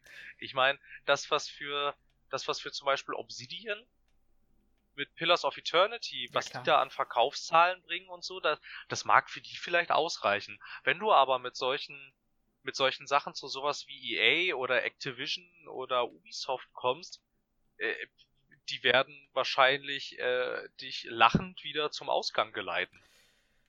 Kommt drauf an, Ubisoft Therapie Studios und EA hat ja auch manchmal die kleinen Titel noch bei sich. Ein, ja, wobei man halt auch bei dem Ubisoft Therapiestudio wieder sagen muss, das ist ja ein Ubisoft eigenes Studio. Das ja. Ist ja, kommt ja auch wieder nicht von außerhalb. Bei EA, ich glaube, ich weiß nicht, ob EA, keine Ahnung, die man könnte jetzt natürlich auch böse sein und sagen, die unterstützen Indies, weil es im Lebenslauf gut aussieht. So hat sich das zumindest bei äh, Unraveled, Rev, Rev, wie hieß es? Unravel. Unravel angefühlt. Weil der Typ hat halt nichts auf einer großen Bühne verloren. Und sein Spiel auch nicht. Nein, nicht so wirklich. Aber ich finde zum Beispiel halt jetzt hier dieses A Way Out, das sieht tatsächlich wieder sehr interessant aus. Ja, aber das sieht halt auch aus wie ein Spiel, was du pitchen kannst und Geld verdienen kannst mit. Ja, wahrscheinlich, ja. Nicht, ein aber an sich ich halt nicht, wie ich es dir pitchen soll, mit den Worten, ihr macht, ich verkaufe es euch 30 Trilliarden Mal. Sie gucken, tut mir leid, das geht nicht. Dann fragen sie dich, also ist es Mario? Nee. Ja, wie wollen sie es dann verkaufen? Ich bin niedlich auf Bühnen. Gucken Sie doch mal, wie ich zittere. ist das nicht süß? so, so ist das Gespräch bestimmt abgelaufen. Nein, wahrscheinlich stand er damals im Vorstellungsgespräch und hat so gezittert, dass sie gesagt haben, der hat so viel, der, Leute, bitte gebt ihm den Job, er, wirklich, bitte. Ich möchte ihn doch nur umarmen. So wird es wahrscheinlich abgelaufen sein. Kommen wir doch noch mal kurz zu Visceral. Hast du irgendwas von denen gespielt überhaupt Hardline. jemals? Noch irgendwas? Ähm, ich habe Dead Space 2 zu einem gewissen Teil gespielt. Okay, bei Dead Space kommen wir jetzt tatsächlich schon wieder in so eine interessante Richtung, weil bei Dead Space hieß es ja eine Zeit lang, ähm, also jetzt mal abgesehen von dem dritten Teil vielleicht, irgendwie der auch irgendwelche Microtransactions hatte oder so, keine Ahnung, das ist auch schon wieder eine Weile her. Ähm, das hieß es ja jetzt auch so, als Visceral geschlossen wurde, irgendwie so, naja, kann doch nicht sein, dass das nicht alles rentabel ist. Ich meine, die haben noch Dead Space gemacht und das war doch sehr erfolgreich. Bis sich jetzt mal tatsächlich auch im Zuge jetzt der Visceral-Schließung jemand von EA gemeldet hat und gesagt hat, nein, Dead Space war überhaupt nicht erfolgreich. Oh, schön. Ich dachte, Dead Space hat kaum Geld gekostet und viel eingebracht. Ich habe es für so ein Saw gehalten quasi. Na, Dead Space 2 zum Beispiel hat sich vier Millionen Mal verkauft, mhm. aber die haben mhm. damit kaum Gewinn gemacht. Also wirklich Schön. ganz wenig. Das ist halt echt nur so ganz, ganz knapp an der Grenze. Und Dead Space 3 gab es auch wohl nur, weil die Entwickler ganz lange bitte, bitte, bitte, bitte gesagt haben. Aber wie kann, weißt du, wenn ich lange bitte, bitte sage, dann will ich nicht so ein Spiel dabei haben zum Schluss. Weil es, das, der war storymäßig komplett im Arsch. Naja, wahrscheinlich, ich glaube auch, dass Dead Space 3 dann, also da wurde dann wahrscheinlich auch, auch ein bisschen äh, ziemlich das Budget zusammengespart, würde ich sagen. Aber da kann es doch nicht sein, weil so, wenn ich um den dritten Teil battle, dann ist es halt, dann ist es für gewöhnlich, wir haben eine Trilogie, die wir gerne abschließen würden, geschichtlich. Dann muss doch irgendeiner von denen sich nochmal das Skript irgendwann angesehen haben und gesagt haben, Leute, das ist scheiße. Ja, wahrscheinlich schon, aber ich würde halt schon sagen, nachdem sich Dead Space 2 ja offensichtlich überhaupt nicht gelohnt hat, dass man bei EA beim dritten Teil dann halt wahrscheinlich äh, selber ein bisschen gesagt hat, ja okay, aber äh, wenn wir das ganze Skript jetzt nochmal umschreiben, kostet das noch mehr Geld. Gut, klar. Und dann kann das noch mehr nicht rauskommen. Und warum gibt's hier eigentlich keine Monetarisierungsmaßnahmen? Ihr habt doch gesehen, wie schlecht sich der zweite Teil verkauft hat. Macht hier irgendwas rein, was Geld bringt. Und so sind wahrscheinlich diese Microtransactions da drin gelandet. Würde ich jetzt mal vermuten. Also sicher weiß ich es natürlich nicht. Ist sehr gut möglich. Aber das würde halt, das würde halt Sinn ergeben. Und dann ansonsten, also ich weiß nicht, man kann eigentlich, man kann eigentlich schon relativ gut sagen, nachdem sie sich umbenannt haben von EA Redwood Shores in Visceral Games, ab da wurde es irgendwie blöd bei denen. Ja, also Battlefield Hardline war halt nicht gut, würde ich sagen. Ja, ich so hatte richtig. Spaß dran, aber das heißt nichts, weil mir hat halt das Gunplay Spaß gemacht, das war's. Weil ich habe auch, also ich habe ab einem bestimmten Punkt Battlefield 4 auch wirklich im Deathmatch gespielt, einfach weil ich das Waffengefühl mag in Battlefield. Ja, das fand ich eigentlich auch ganz nett, aber hast du mal diese ultra peinliche Kampagne gespielt nee, zum Beispiel? Äh, zum Glück nicht. Also ich, bei mir ist die Kampagne gestorben, als ich gehört habe, Kollege hat eine Sprechrolle. Ja, ich wusste, ich, ich habe ich hab nicht erkannt, wer von denen das ist, aber es war mir dann auch, ähm, ich habe es dann auch mitgekriegt später dann. Ja, ich, ich wusste es auch nicht, weil ich habe sie nicht mal gespielt. Ich glaube auch, ich konnte nicht, weil ich hatte, doch, ich hatte Hardline irgendwann mal, ich glaube durch, äh, wie heißt es auf PC? EA Gold? Ach, meinst du dieses, diesen Abo-Service? Ja, Origin. Der heißt Origin Access. Origin Access, okay ich glaube, darüber hatte ich Hardline und ich war halt in der Beta und Alpha von Hardline drin und habe immerhin sagen können, ja, es fühlt sich gut an, zu schießen. Aber jeder, der Battlefield spielt, wusste ich, wird nicht unbedingt viel Spaß mit haben, weil du spielst halt eigentlich Battlefield, um mit einem Panzer durch die Gegend zu fahren. Ja. Ja, das, ja, ja, das stimmt. Hardline war einfach so ein kleiner Griff ins Klo. Aber halt, es zeichnete sich auch schon vor Hardline ab. Ich meine, ähm, weiß gar nicht, es war hierzulande, war die Serie nie sonderlich groß, Army aber sagt dir Army of Two ein bisschen was wenigstens? Namentlich. Echt nur namentlich, ja? Ja. Ich so unbekannt hier. Nee, also ich habe, glaube ich, mal ein, zwei Videos dazu gesehen, aber es sah für mich wie ein Standard-Shooter aus. Also da war jetzt hat, nichts drin, was irgendwie großartig mein Interesse geweckt hätte. Es hat tatsächlich, also finde ich jedenfalls, es hat, es ist eines so dieser, es ist damals, es ist so, es ist so die Zeit gewesen, als irgendwie Epic dann mit Gears of War um die Ecke kam und alle sagten, Multiplayer Third-Person-Shooter, ja, ja, ja. das müssen wir jetzt alle machen, das ist erfolgreich. Das ist der nächste heiße Shit. Und ähm, so in der Phase kam es dann halt auch irgendwie raus, aber mir hat das sehr viel, sehr viel Spaß gemacht. Dann ich habe die alle. Mensch. Ich habe die alle zu. Warum denn? Weil es dir Spaß gemacht hat, Phil. Das darf dir keinen Spaß machen.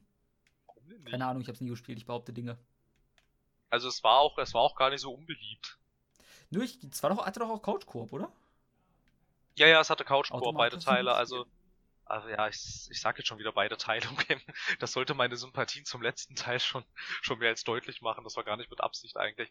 Also halt, halt, halt irgendwie die ersten beiden, also Army of Two und dann Army of Two, The Fourth of Day, die waren gar nicht von Visceral, ne? Erst der dritte war dann von Visceral, die waren von EA Montreal, ja, oh. damals als, als sie, als die Studios noch nicht irgendwie einen Namen gegeben haben, sondern als sie halt genau wie bei Ubisoft hießen, wie die Städte. Ich bin, hab's lieber, wenn sie Namen haben, und zwar richtige, die kann man sich merken. Ja, weil ansonsten das sagt man halt irgendwie, ja, irgendwas von EA oder so, was weiß ich, aber halt sowas wie, keine Ahnung. Dieses Spiel ist von DICE. Dieses Spiel ja. ist von BioWare. Dieses Spiel ist von Ghost Games zum Beispiel. Das, das kann man kann sich merken. Monolith. Eben. Ja. Und halt so die Sache. Und ähm, ich meine, Monolith könnte man wahrscheinlich auch Warner Brothers California nennen oder so. Könnte man diese zwei Army of Two Spiele, die waren ganz cool, mhm. eigentlich. Also die haben tatsächlich auch im Couch-Koop, haben die sehr viel Spaß gemacht. Ich habe die alle im Koop gespielt. Und halt quasi der zweite Teil galt auch als, als so die logische und konsequente und bessere Weiterentwicklung des ersten Teils und dann kam irgendwie der dritte Teil ewig nicht in die Pushen, Mhm. der irgendwie von EA Montreal entwickelt wurde und dann sagte EA irgendwie so relativ kurz vor zwölf, ja gut, ihr macht das jetzt nicht mehr, ihr werdet hier nicht fertig, so, das macht jetzt Visceral Games und damals hieß es dann auch schon so, also, nein, nicht damals, aber so relativ danach hieß es dann so von einigen Ex-Mitarbeitern bei Visceral Games, dass sie eigentlich auch keinen Bock auf dieses Spiel hatten, weil sie es sich nicht ausgedacht haben. Es war nicht ihr Spiel und sie fühlten sich jetzt quasi so ein bisschen wie die Putzfrau, die jetzt hier die Scherben irgendwie aufräumt. Und dementsprechend war das Spiel dann halt auch. Es war super langweilig, es war total generisch irgendwie, es hatte nichts mehr von den coolen Ansätzen vom zweiten Teil und das kam dann natürlich auch, wie es kommen musste. Es war ein weiteres Spiel von Visceral Games, das ähm, kommerzieller Totalausfall war. Ich glaube, das hat sich irgendwie, das hat irgendwie, glaube ich, so ungefähr vier Millionen Dollar gekostet oder fünf oder so, aber hat sich irgendwie nur knapp eine Million mal verkauft. Na gut. Meistens sollte man rein, aber auch nach, der zweiten, äh, nach dem zweiten Teil sein lassen. Oft genug habe ich das Gefühl. Danach geht's bergab. Ja, du hast dann halt dann meistens noch so, also entweder schaffst du es mit dem dritten dann nochmal so einen richtig coolen Abschluss ja. für so eine Trilogie, oder du verkackst halt grandios. Und oft genug habe ich das Gefühl, zu dass die verkacken. Ja, ich meine, es gibt jetzt auch nicht, mir würde jetzt da spontan auch noch Gothic einfallen. Wo das, wo das auch so war. Also ich würde Bioshock 2 jetzt einfach mal als verkackt nennen, auch wenn es der zweite ist, aber ist quasi trotzdem der dritte Teil, ein dritter Teil in der Reihe. Ja, da war halt auch wieder der Fehler. Ich finde, ich finde, das, das passiert halt relativ. Ja, genau, das passiert halt relativ häufig. War halt bei ähm, beim dritten Army of Two auch so. Auf einmal wird halt Studio gewechselt. Bei Bioshock 2 war es ja dann auch nicht Irrational Games, sondern auch wieder irgendjemand anderes. zugearbeitet und die Story war nicht mal von Ken Levine, von daher war es da halt GG. Ja, eben, es, es passiert auf jeden Fall, ich weiß gar nicht, jetzt so auf Anhieb fällt mir sonst gerade nichts weiter ein. Der dritte Max Payne-Teil wurde auch ziemlich kontrovers diskutiert, wobei der aber nach hinten raus trotzdem noch als ähm, doch ganz gutes Spiel durchgekommen ist. Er ist ein gutes Spiel gewesen, die Story soll ja nur scheiße gewesen sein.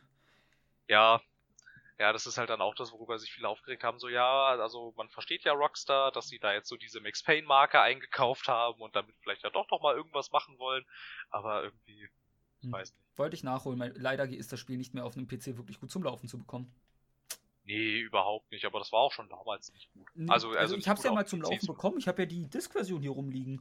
Dann habe ich irgendwie nach drei Stunden keine Lust mehr gehabt und irgendwann hatte ich mal wieder Lust, weil ich irgendwie viel zu Max Payne 1 gerade gesehen hatte zu der Zeit. Dachte mir so, jetzt ein bisschen Max Payne 3. Kriege ich nicht zum Laufen. Nee, es ist auch, es, es war auch damals schon relativ schwer, irgendwie, was man da für irgendwelche Patches installieren musste. Da musstest du in irgendwelchen INI und Registry-Dateien rumschreiben, irgendwie, damit es da mal irgendwie lief. Also, äh, good job, Rockstar. PC-Releases. Ja, damals, ey, als sie das noch überhaupt nicht hingekriegt haben. Ja, was war es nochmal komplett verkackt? Äh, GTA 4? Oh ja, das war ja auch so schlimm. Und dann gab es doch noch diese eigenartige Games for Windows Live-Anbindung. Und dann Games for Windows Live.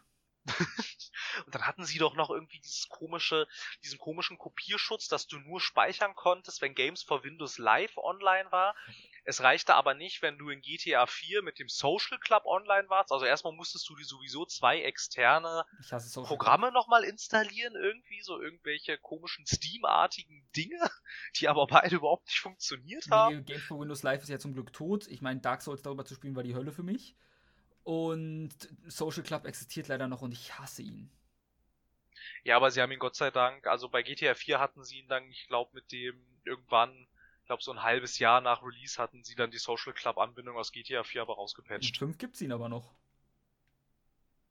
Ja, ja, ich weiß, aber halt, weil das halt damals es, es hat halt nicht funktioniert ja, so gut. richtig. Aber ich meine, GTA 5, das funktioniert doch auf dem PC. Es funktioniert, ich hasse trotzdem den Social Club ich weiß gar nicht, also ich meine, ich als Mensch, der, glaube ich, Rockstar-Spiele fast ausschließlich auf der Konsole gespielt hat, ich weiß gar nicht so richtig, was macht dieser Social Club auf dem PC? Was tut der? Weil, weil, weil ich meine, auf der Konsole ist es tatsächlich einfach nur, ähm, dass du halt. Da ist auch freiwillig, halt, ne? Ja, ja, da ist der freiwillig. Also da kannst du dein Social Club Konto halt irgendwie mit deinem Konsolenkonto verknüpfen und dann kriegst du, keine Ahnung, kriegst du irgendwelche Goodies und irgendwelche Cross-Game-Chat-Funktionen, die du auf Konsole eigentlich nicht brauchst, weil das ist ja schon von Haus aus da. Und so, also, ja, aber es ist auch, es ist auch komplett freiwillig. Also auf Konsole ist halt das Einzige, was du brauchst zum Online-Spielen, ist entweder Xbox Gold oder PlayStation hm. Plus. Ja, da ist halt, ähm, ich bin mir nicht mehr zu 100% sicher, weil das letzte Mal habe ich ihn halt zum Release von GTA 5 benutzt. Ist ja auch schon wieder ein bisschen her. Das ist drei, zweieinhalb bis drei Jahre her. Circa? Passt, circa. Kam das 2015, glaube ich, oder so? Ja, Wann deswegen sagen wir Ähm, zweieinhalb. Ich würde mal. Ich war noch in der Schule. Eieiei. Deswegen, also ich glaube, als ich zwölfte war, kam circa GTA 5 raus. Weil ich glaube, ich habe es äh, am Tag nach dem Abiball wieder mit ein paar Freunden gespielt. Okay, also ähm, die Windows-Version erschien am 14. April 2015. Ja, gut, dann passt's mit meinen Erinnerungen circa. Nee, also über zwei Jahre, zweieinhalb war sogar richtig, geschätzt, wow. Ähm, Nicht schlecht. einmal habe ich mich an was zahlenmäßig erinnert. Bin ich stolz auf mich. Und du brauchst es halt, erstmal brauchst du ein weiteres Konto, über, dich, über das du dich einloggen musst. Nervt mich automatisch, weil ich kann mir da, das ist sowas, da logge ich mich einmal für ein Rockstar-Spiel ein und dann vergesse ich meine Daten wieder.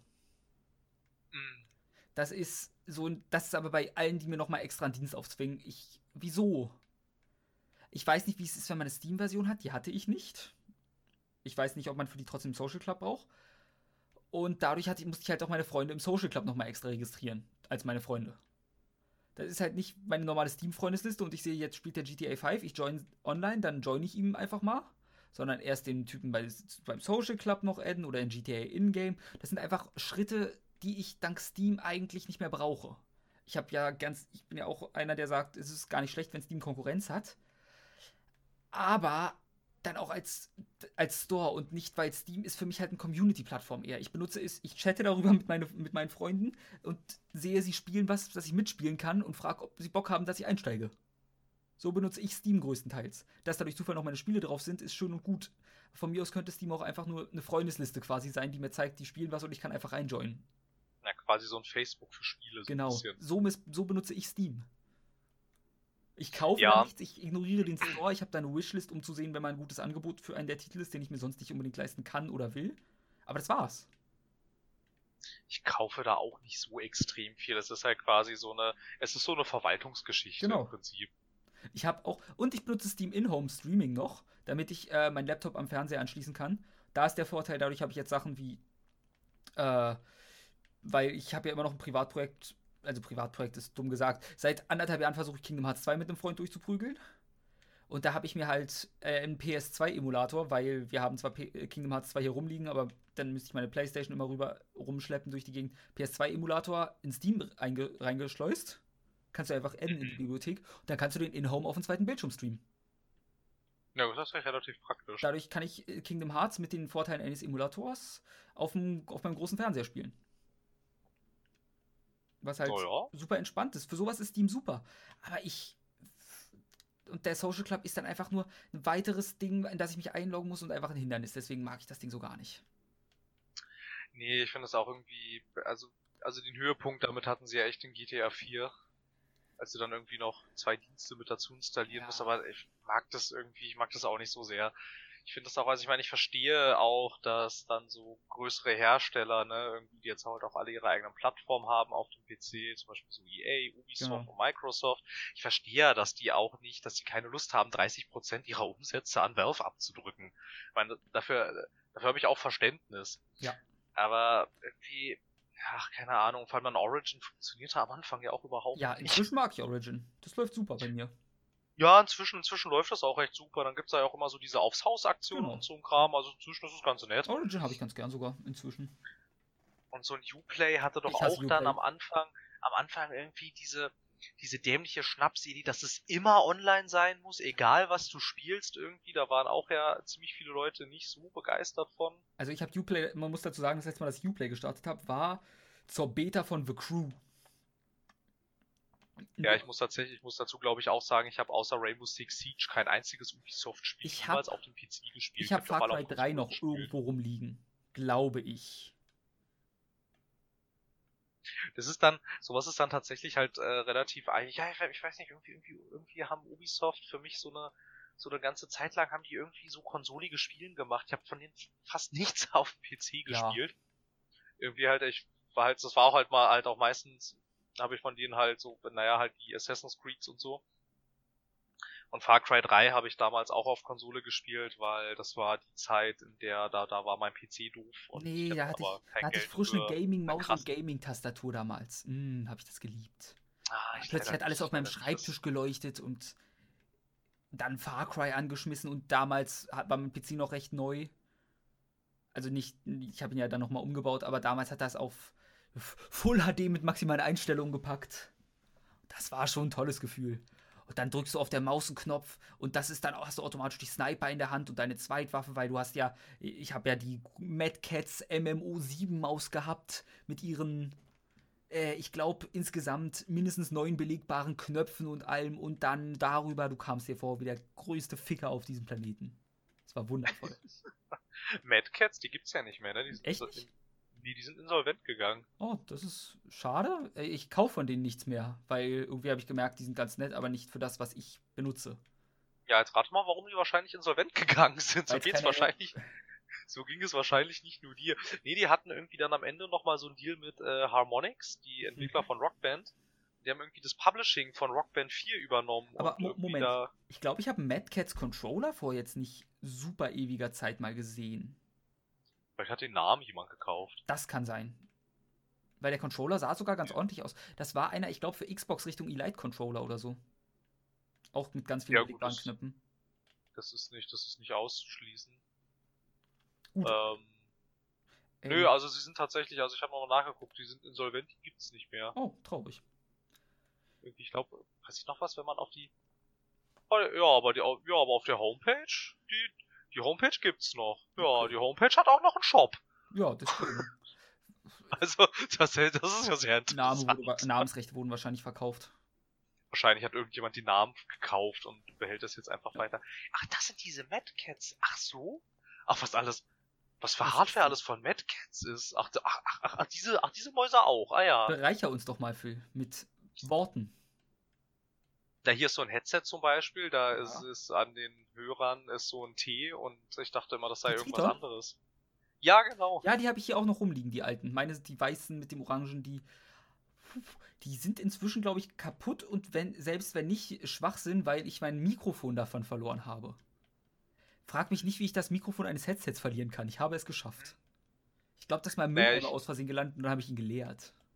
Nee, ich kenne die, ich kenne die hauptsächlich halt ähm, die waren halt Hersteller von diesen ganzen Rockband-Gitarren. Daher mhm. kenne ich Mad Cats ansonsten. Ja gut, ich halt von PC-Peripheriegeräten. Ja, ich wusste lange Zeit gar nicht, dass die das auch machen. Ich wusste bis gerade nicht mal, dass die Rockband-Sachen gemacht haben. Äh, es war mir auch unbekannt, aber irgendwie Rockband 4 war ja anscheinend, also da muss man glaube ich auch gar kein Profi für sein. Ich glaube, das war auch ein ziemlicher Flop. Ja. Äh, gut, dann haken wir mal Visceral ab, Phil. Ja, wir können das wohl gerne abhaken. Dann würde ich jetzt übergehen zum letzten Punkt auf meiner Liste. Okay, was ist denn der letzte Punkt auf deiner Liste? Ich, er hat den grandiosen Titel Dinge. Dinge. Phil, Dinge, die du in letzter Zeit gespielt hast. Ähm, oh, es ist Oktober. Hm, ja, ich habe, ich habe, ich habe viel gespielt in letzter. Zeit. Also, alles hat ganz unverfänglich damit angefangen, dass äh, du meintest, okay, ich gebe dir jetzt mal Persona 5, das hat genau. mir auch relativ gut gefallen. Aber dann kamen alle Hersteller auf die Idee, so ja, ich bringe jetzt mal Shadow of War raus, dann bringe ich jetzt mal Elex raus. Und was kommt noch alles diesen Monat? South Park, Wolfenstein, The Evil Within 2, Mario Odyssey. The Evil Within 2 will ich auch noch reingucken. Mario Odyssey muss ich irgendwie mal gucken, wie ich daran komme, ohne Geld ja, auszugeben, hab, was nicht möglich ist. Das heißt, ich muss Zeit kaufen, bis Gehalt drauf ist oder so. Ne, und halt auf jeden Fall all diese Dinge. Also dann habe ich, ähm, naja, Persona 5 ist halt eigentlich äh, ziemlich genau das, was man davon zu erwarten hat, finde ich. Es revolutioniert nichts Neues. Wer Persona liebt, der liebt das Spiel. So, nein, das war ja auch gar nicht, das war ja auch gar nicht. Nö, ähm, ich wollte es nur sagen so. Also, so, kann, also ist ja komplett richtig, die Aussage. Ne, also es hat mich jetzt nicht äh, überrascht, was ich da sehe, aber es ist nett, also wirklich, wirklich sehr nett. Ich fand den Anfang grandios, wie du, wie du da ähm, dann in diese in diese U-Bahn einsteigst und man dir dann sagt, naja, du sollst da und da hin und dann stehst du halt erstmal an dieser gigantischen U-Bahn und denkst ja, erstmal, äh, Ich glaube, der Bahnhof. Ist das nicht der, sogar der Bahnhof Shibuya gleich? Ja, Shibuya Bahnhof ist es. Ja, naja, und dann halt, äh, fand ich das halt so nett, wie die das Spiel so begreiflich macht, wie du dich fühlst, wenn du das erste Mal ganz alleine irgendwo in einer fremden Stadt versuchst, irgendwo hinzukommen und du kannst und, und, und du weißt halt, wo du aussteigen sollst. Und ich fand das so grandios umgesetzt irgendwie, ne? ich meine, dann läufst du da hoch. Dann musst du auf die Schilder gucken. So, dann bin ich dem Schild hinterhergelaufen. Aber dann war ich irgendwo draußen und dann ähm, habe ich irgendwie, dann äh, stand auch schon irgendwo da, ja, also du solltest mal irgendwie nicht hier lang gehen, weil hier geht's nicht weiter, dann geh in die andere Richtung. Dann bin ich wieder runtergegangen und dann habe ich wieder auf die Schilder geguckt. Aber das Schild, das sagt doch, ich soll da lang gehen. Dazu muss man und sagen, so. ich als jemand, der genug Zeit seines Lebens schon in Shibuya verbracht hatte, hat sich in diesem verdammten virtuellen Bahnhof verlaufen. Ja, ich habe mich halt auch verlaufen, aber das, aber das ist so, das ist so grandios gemacht. Also das, wie es dir, wie es dir halt so nonverbal und ohne Cutscene, sondern einfach ja. nur aus der Gameplay-Mechanik heraus zeigt, wie unübersichtlich es da ist und wie man sich fühlt, wenn man das erste Mal irgendwo in einer Riesenstadt ankommt und keine Ahnung hat, wie die funktioniert. Aber die Züge sind mir ein bisschen leer gewesen in Persona 5, muss ich zugeben. Ja, das stimmt, die waren in die der Tat relativ. Also sie sind doch voll, ohne Frage weil es gibt auch die seltenen, ich glaube ungefähr einmal im Monat gibt es das Event, oh, du hast einen Sitzplatz erwischt, jetzt kannst du während der Bahnfahrt lesen, wenn du möchtest. Ja. Was halt wirklich, das ist Tokio Bahnfahren, aber trotzdem, das ist ein bisschen voller sind die Bahnen normalerweise noch morgens. Ja, ja, also, ja, ich glaube, das letzte, ich glaube, ich muss immer noch aus dem Verlies entkommen, aber ich weiß irgendwie nicht, wann ich das alles machen soll. Ja, Zeit, wie über die Feiertage, Phil, also in zwei Monaten. ja, nein, ich krieg das ja schon irgendwie hin, aber dann kommt auch, dann kommt halt auch noch dieser Podcast und so und ach, das ist. Dazu muss man sagen, du hast doch A und B Wochen eingeteilt. Ja, aber ich muss eigentlich A, B, C, D, E, F, G Wochen machen. Könntest du es nicht nach Wochentagen fast machen? Dass du immer so abwechselnd sagst, einen Tag spielst du Persona, einen Shadow of War, einen Elex und ich weiß jetzt dann nicht. Dann noch einen Wolfenstein und dann noch einen. Ist noch nicht draußen. Ich, ja, ich weiß, aber das dauert auch nicht mehr so lange. Aber vielleicht haben dich, hatte ich bis dahin ein anderes Spiel davon schon komplett verloren, dass du sagst, das wird jetzt erstmal beiseite gelegt. Ich weiß nicht, Shadow of War ist halt auch sehr motivierend irgendwie in seinem ganzen Game Design. Ja. Also das macht tatsächlich auch sehr, sehr viel Spaß und man fühlt sich so diabolisch, wenn du da so mhm. dann. Dazu kommt noch, wir beide wollten uns Evil Within zweimal zusammen ansehen. Ja, das stimmt. Das kommt ja auch noch dazu. Also ich kann am Wochenende ein bisschen. Ich kann das ganze Wochenende ausnahmsweise mal, da ich ja jetzt in einem anderen Job arbeite und nicht mehr im Einzelhandel bin, habe ich jetzt Wochenende frei. Es ist ein tolles Gefühl, glaube ich. ich hatte, es, es war noch nicht Boah, so. Krass. Ich glaube, das wird ein tolles Gefühl. Es ist sein. ein tolles Gefühl, glaube ich. Also ich weiß es noch nicht. Ich hatte halt noch kein freies Wochenende, aber mal samstags nicht eine 8 bis 10 Stunden Schicht arbeiten zu müssen, ich glaube, das wird sich toll anfühlen. Das kann gut sein, das ist auf jeden Fall nicht auszuschließen. Naja, und ähm, es, man fühlt sich halt so genial, wenn du dann diesen Ork-Hauptmann übernimmst und dann dem Ork-Hauptmann sagst, so, okay, Ork-Hauptmann, du verschaffst dir jetzt mal Respekt bei diesem Ork-Hauptmann und kämpfst gegen den in der, der Arena, besiegst ihn, dann übernimmst du die Armee und dann meuterst du gegen einen Häuptling und dann nimmst du den Häuptling gefangen und dann komme ich und köpfe den Häuptling und dann stehe ich da und denke, bin ich diabolisch, hab ich dieses System hier infiltriert, Mann, Mann, Mann. Und das, das macht halt unglaublich viel Spaß, das ist total cool. Und dazu kommt noch, dass ich das Batman-Kampfsystem sehr gerne hatte und das haben sie halt grandios eins zu eins Copy and Paste. Ja. Ich finde das, ich fühle mich immer zu stark in dem Kampfsystem. Nee, das macht Spaß, das ist toll. Ich Besonders weil es dann so diese. Ich nehme fast keinen Schaden und zerberste alles um mich herum. Ja, ist toll. Nee, aber also, also dadurch kommt das Nemesis-System bei mir halt nicht wirklich zum Tragen, weil die meisten Gegner, also viele haben ja über das Nemesis-System im ersten geschwärmt. Ich finde die Idee gut, aber es entwickelt sich richtig, wenn du stirbst. Und wenn ich gestorben bin, war es meistens Absicht, weil ich irgendeinen bestimmten die Ränge hochklettern lassen wollte, einfach weil es lustig ist. Und sonst ging es mir eher auf den Sack, weil immer wieder derselbe ankam, du hast mich neulich besiegt. Und dann denke ich, ja, Mate, ich werde dich auch dieses Mal wieder ohne Probleme wegnieten. Ja, aber es ist halt schon irgendwie, ich weiß auch nicht, und ach, es, nee, mir macht das Spaß, ich finde das toll. Es fühlt sich auch gut an, aber für mich äh, ist es nicht das richtige Kampfsystem für so ein Spiel, habe ich das Gefühl. Ich hätte da gern eins, was, äh, wo ich nicht ganz so übermächtig bin. Naja, du bist aber auch besessen von einem Elbengott. Ja, trotzdem, ich fühle mich zu übermächtig. Du bist ein Halb. Du bist von einem Gott besessen. Ja, also ich fühle mich zu mächtig für das Nemesis-System, ist ein Problem einfach gewesen im ersten. Ja. Sein volles Potenzial entfalten kann. Den ersten habe ich tatsächlich gar nicht so intensiv gespielt und bis jetzt muss ich tatsächlich sagen, habe ich auch im zweiten Teil das Gefühl, dass das auch völlig egal. Ja, die Story soll ja wieder. Das Schlimmste an der Story soll sein, habe ich mir sagen lassen, soll sein, dass man die Cutscenes nicht skippen kann. Ja, das habe ich noch gar nicht probiert. Es kann sein, dass das nicht geht, aber jetzt wo du es sagst. Ja, also die Story, die ist, ähm, also man sollte kein Hardcore Tolkien Lore Fanatiker sein, sonst wird man da echt nicht glücklich. Die Story ist echt ganz großer Quatsch. auch äh, die Darstellung bestimmter Charaktere ja, ist auch ganz, weiß, ganz großer Blödsinn. Ganz doll auffällt. Es ist Blödsinn, es ist einfach Blödsinn. Ja, ich find's so lustig, dass da halt die Linie überschritten wird. Ja, ja, ja, da hört's auf, wirklich. Da, da, da ist Schluss. Also für mich ist das halt genau anders. Für mich wäre das andere, aber wenn, besonders die Begründung, warum ist Shilob jetzt eine sexy Frau in einem Cocktaildress? Sie Weil sie es halt. kann. Weil sie es kann. Und für mich ist das so, er hat recht. naja, ähm, dann, äh, sehr viel mehr habe ich nicht gespielt, aber jetzt kommt auch noch Elix hinzu und ich weiß, dass äh, die Piranha Bytes Spiele, die sind sehr umstritten, aber die haben bei mir noch so einen kleinen, verklärten Jugendbonus und ich muss jetzt mal, ich bin jetzt tatsächlich mal gespannt, ob das immer noch zündet. Also die Geschichte deren, soll gut sein. Dafür soll die deutsche Vertonung irgendwie. scheiße sein und der Kampf, das Kampfsystem jetzt auch nicht der Burner. Und die Grafik, ja, ist, das, aussieht. Ja, das sind alles Dinge, die kenne ich von denen schon. Das wundert das überrascht mich jetzt alles tatsächlich überhaupt nicht. Okay. Also, also das ist ein Piranha, Piranha, Piranha Bytes Spiel. Naja, Piranha Bytes kann ich auch sagen. Naja, keine, ja. Ich glaube, es ist Piranha. Also ich sag immer Piranha Bytes, aber genau wissen tue ich es auch nicht mir auch nicht so sicher. Aber das ist halt, es ist auch mal wieder so ein ganz netter Gegenentwurf, wenn ich jetzt halt zum Beispiel in Shadow of War so eine glatt gebügelte Open World habe, mal irgendwie in so ein Spiel zu gehen, das auch mal wieder so ein paar Ecken und Kanten hat irgendwie. Das ist tatsächlich was, ich hätte nie gedacht, dass ich sowas mal sage, aber mir fehlt es manchmal so ein bisschen, dass Spiele Ecken und Kanten haben, dass man dass das irgendwie, ich weiß nicht, dass es mal irgendwie an manchen Stellen ein bisschen mhm. glitchy ist, dass Charaktere mal irgendwas sagen, mhm. was sie in einem EA-Spiel niemals sagen würden und sowas. Ähm, finde ich. Ich habe eine Idee für dich. Wenn du die. Äh, South Park spielen. Ich habe nie ganz, nee, eine bessere. Du willst das Ecken und Kanten hat, stell die Auflösung runter und die Grafikeinstellungen, dann fallen die Rundungen weg des Spiels. Hm. Ha. Danke sehr. Kantenglättung einfach ausstellen, Phil. Phil stellt nie Kantenglättung aus. Kantenglättung.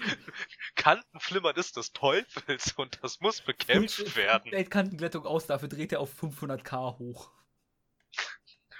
500k, ich müsste jetzt singen. Ist, ist das ein Song? Ja, das ist ein Song oh. von Kraftklub. Das, das war komplett unbeabsichtigt. Also ich bin kein riesen Kraftklub-Fan, aber der Song 500k, der ist echt, der, der ist echt cool. ähm, Nee, also Kantenglättung, äh, das ist, das Kantenglättung ist, ist ein Geschenk des Gaming-Messias. ich kann in die Ferne gucken, ohne dass meine Augen brennen. Das ist, das ist toll. Ja. Ich weiß noch, als ich GTA 5 in meine, in meine PS3 eingelegt habe und dann das erste Mal weite Entfernungen gesehen habe und gedacht habe, oh mein Gott, gib mir Kantenglättung. Ich blende das immer recht schnell aus, wenn es fehlt. Ja, aber es ist halt überall. Ja, aber ich blende, ich hab's ab einem bestimmten Punkt ausgeblendet. Ja, ja, ich natürlich auch und ich habe das Spiel ja auch sehr genossen. Es hat ja auch sehr viel Spaß gemacht, aber wenn ich halt irgendwie, ich, bei Resident Evil 7 war das auch so, das habe ich auch mit Kindern gespielt und wir machen den ersten Schritt in den Wald und der, der Wald ist ja voll mit lauter kleinen Partikeln, so, weil da sind ja überall Blätter, ne? ganz viele, ja. ganz viele kleine Pixel, alle auf einem Haufen. Und das Spiel hat standardmäßig Kantenglättung irgendwie nur auf mal eins oder so. Und ich mache den ersten Schritt in den Wald und denke, oh mein Gott, ein Haufen Matsch hängt an den Bäumen. und dann auch erstmal Kantenglättung hoch. Gib so hoch wie es geht. Gib so hoch wie es geht. Ja. Also Kantenglättung, das, also, das ist, davon kann es gar nicht genug geben. Das hätte ich eigentlich auch gerne ein 4K-Bildschirm, dann ist das nämlich weg. Ja, du kannst doch einfach so Immer. die Auflösung höher stellen. Ja, aber dann ist es nicht weg. Es ist erst ab, also ab, ab, ab 4K tritt dieser Effekt der Treppchenbildung. Also er, er tritt immer noch auf, aber er ist halt aufgrund der hohen Pixelanzahl für das menschliche Auge nicht mehr wahrnehmbar. Aber müsste eine hohe Auflösung, wenn du die nicht einfach einstellst, trotzdem eine geringere Kantenglättung benötigen dann? Ja, schon, aber sie ist nicht weg. Ja, klar. Sie ist nicht weg. Also es gibt, es gibt ja auch Technologien inzwischen und auch Kantenglättungsfilter, die das tatsächlich hinkriegen, dass du es nicht mehr siehst, aber die ziehen unglaublich Grafikleistung. Ja. So, das ist halt, also, also da läuft dann die, also, also da rattert da die Karte echt, also schon auf, schon auf Anschlag, also muss dann schon etwas leistungsstärkeres sein, mhm. sonst kannst du halt das Spiel nicht mehr in hübsch spielen. Du hast dann zwar keine Kantenglättung mehr, aber der Rest ist dann hässlich. Ja. Was ich übrigens noch zu Persona sagen wollte, ich finde es ganz schön, man sagt, erstmal kann man sagen, erster Dungeon, du bist am Anfang. Das zweite, was man da sagen kann, du bist also noch irgendwo innerhalb der ersten zwölf Stunden des Spiels. Das ist halt auch so eine Sache. Es ist viel zu lang eigentlich. Eigentlich- Ich wüsste, dass ich es nicht tun sollte. Nee, ich finde halt, es hat eine, ich habe ja um Stunde 40 oder so mal tief gehabt. Mich dann durch die durchgequält.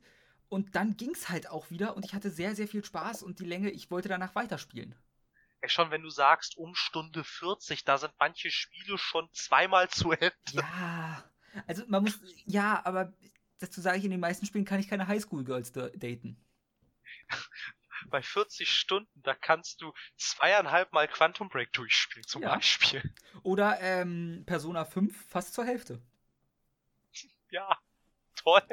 Oh, ich, oh, ich, ich mir ist gerade eingefallen, ich habe noch mehr Dinge gespielt. Ich habe nämlich noch Pillars of Eternity gespielt und Divinity Original Sin 1 und 2. Wow. Ja. Ich mach's mir aber auch gerade echt nicht einfach. Oh, Total War Warhammer 2 habe ich auch gespielt. Phil. Es tut mir leid. Die Release-Schwämme des Herbstes ist jetzt auch komplett auf meiner Festplatte angekommen. Die Dinge stapeln sich. Ich weiß schon wieder nicht, wohin damit. Es wird immer höher. Ich war schon froh, als ich mit Nier fertig war und wenigstens ein Spiel abgeben konnte.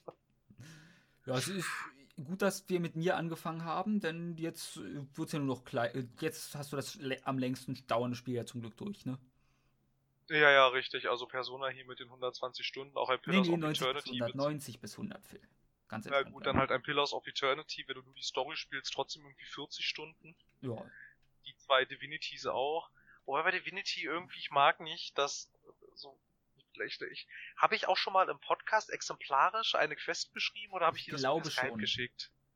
Okay, ich glaube, ich glaube nämlich auch, dass ich schon mal erzählt habe. Irgendwie, das ist mir dann halt auch alles ein bisschen zu sehr free irgendwie. ich fühle, ich fühle mich bei Divinity irgendwie an manchen Ecken immer mal so ein bisschen verloren, so, weil dann da steht, vielleicht sollte ich nach ihr suchen und dann denke ich immer, ja, aber wo denn? also alles Ja, in allem hab aber sehr aktiv bei dir und irgendwann bist du dann auch vielleicht mit diesem Herbst mal durch. Dann kommt nur noch Assassin's Creed dazu, ne? Ja, Und irgendwann um Weihnachten sieht vielleicht eine Switch bei dir in Zukunft aus, dann kommt noch ein Zelda dazu und Mario und alles. Oh, XCOM habe ich auch gespielt. Stimmt. Sogar in der Uni. Aber da habe ich ja Zeit dafür. Ja, da hast du auch jemanden neben dir, der es kann. Ah, Ja, aber, aber äh, den ersten XCOM-Teil. Aber nur weil ich gehört habe, dass der zweite Teil halt so fantastisch ist und weil man auch immer wieder liest, dass äh, die neue, äh, dass die XCOM-Neuauflage von Fire Access halt ziemlich toll sein soll. Bis jetzt kann ich das bestätigen. Es macht echt sehr viel ich Spaß. Das ist total XCOM. cool. Ich habe ist aus unerfindlichen halt nie den zweiten gekauft und gespielt. Aber ich habe so viel Spaß mit dem ersten gehabt, dass ich nicht weiß, wieso ich mir nie den zweiten geholt habe. Wahrscheinlich hatte ich kein Geld. Ist möglich, aber wir sind ja eine große, glückliche Steam-Familie. Ja, äh, zurzeit bin ich an sich noch jetzt wieder gut eingedeckt, weil ich mich eingedeckt habe gerade. Und ich glaube, das haben wir auch noch gar nicht erzählt, ne? Wir haben unsere erste gemeinsame Runde Player Unknowns Battleground gespielt. Ja, Phil ist am PUBG. Pupen. Ja, am Pupken. Am Pupken. Klingt ja fast wie Pumpen, aber nur fast. Oder wie Pupen. Oder wie Pupsen, ja. Das macht auch Spaß. Also ich Mo- kann Moment, Moment, Moment. Pumpen, Pupsen oder Pupken? Pupken natürlich. Okay. Man muss nachfragen. Tut mir leid. Ich muss lachen. Wird alles rausgeschnitten. Dafür ist die Poster, ne, Phil? Nee, nee, hier wird gar nichts rausgeschnitten. Hier gibt's die rohe Wahrheit und Wir nichts sind, als die wir Wahrheit. sind real, yo.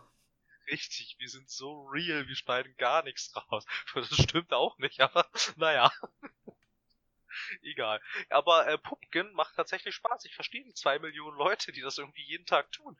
Also, ähm, das ist, das ist echt, das ist echt nett. Wobei, also auch wenn man irgendwie, irgendwie jemandem dieses Spielprinzip erklärt, würde ich halt auch erstmal irgendwie stirnrunzelnd da sitzen und sagen, ja, so, hä, und das ist, das ist cool, oder? Aber ja, Ja, also bei mir ist es halt, es ist ein Multiplayer-Shooter, den ich ausnahmsweise wie Counter-Strike nicht verbissen spielen muss. Dadurch ist man dabei immer entspannt, was eine nette Abwechslung für mich ist. Es kommt für mich nicht an die Brillanz eines CS ran, aber wenn halt alle nicht motiviert sind, dann wird gepupt. Gepupt. Verdammt. gepupt wird, wenn es am letzten Tag sehr viel Boden bei uns gab. Oh Mann, Captain Niveau, wir sinken aber ziemlich, aber ziemlich gewaltig und sehr schnell. Dafür kann ich, ich kann nichts für den Namen des Spiels. Und dafür, dass ich ihn eingedeutscht habe. Daran bin ich komplett unbeteiligt. Ob, ob, ob äh, Valve-Menschen manchmal im Büro sitzen und denken, scheiße, hätten wir das mal eingekauft. Ja, aber nein. Sicher, die machen wahrscheinlich auch so zu Die machen, wenn du deine Items auf dem Steam-Markt verkaufst alleine, dann das Spiel läuft fast nur über Steam bei den Einkäufen, dann denken die sich, ja, 30% kriegen wir trotzdem. Ja, wahrscheinlich, da wirst wahrscheinlich recht haben. Nee, äh, Aber sie könnten halt auch an allem vom Spiel verdienen, wenn sie es denn gewollt hätten. Ja, also ist es jetzt nicht der herbe Schlag für Valve von daher. Nein, aber ich glaube, Valve würde mal so einen herber Schlag gut tun. Ja. Dann müssten sie mal wieder Dinge machen. Weil ich meine, was für interessante Dinge Microsoft macht, seit sie quasi mit der Xbox, ich sag jetzt mal, in der Opposition sind. Ja. Weil ja Sony die Regierung bildet. Als Microsoft in der letzten, in der letzten äh, Konsolenlegislaturperiode die Regierung gebildet hat, da wurden sie ja nach, am Ende ein bisschen langweilig und da wurde es dann bei Sony interessant. Ich finde jetzt genau. ist andersrum. Ja, ist ja immer so. Wenn du hinten bist, musst du Gas geben. Richtig, und das finde ich halt auch ganz cool, wobei die echt mal wieder was raushauen können. Ich bin immer noch der Meinung, bring so eine Windows-Box mit Fable. Fable, das wäre wundervoll. Das wäre, also. Ich mag Also, das wäre. Das wäre, oder noch besser, bring so eine Windows-Box mit Fable und im Bundle dazu gibt's ein Scalebound, das Spaß macht. Ein Scalebound, oh. Ja, wobei ich muss ja, ich muss ja, ich, ich werde nicht müde, es auch ähm, manchmal sogar in Internetdiskussionen in die Kommentare zu schreiben. Jeder, der die Messe-Demo gespielt hat, ist, der sagt, dass so, also wenn das so, also es wäre ja dann irgendwie, ich glaube, ein paar Monate später, nachdem man das auf der Gamescom hätte spielen können, wäre es ja dann auch schon langsam rausgekommen. Das, das, das, das war fürchterlich. So schlimm? Das war ein, das war ein Bug-Desaster sondergleichen, wenn man da mal bedenkt, dass es halt in ein paar Monaten mhm. halt Release gewesen wäre.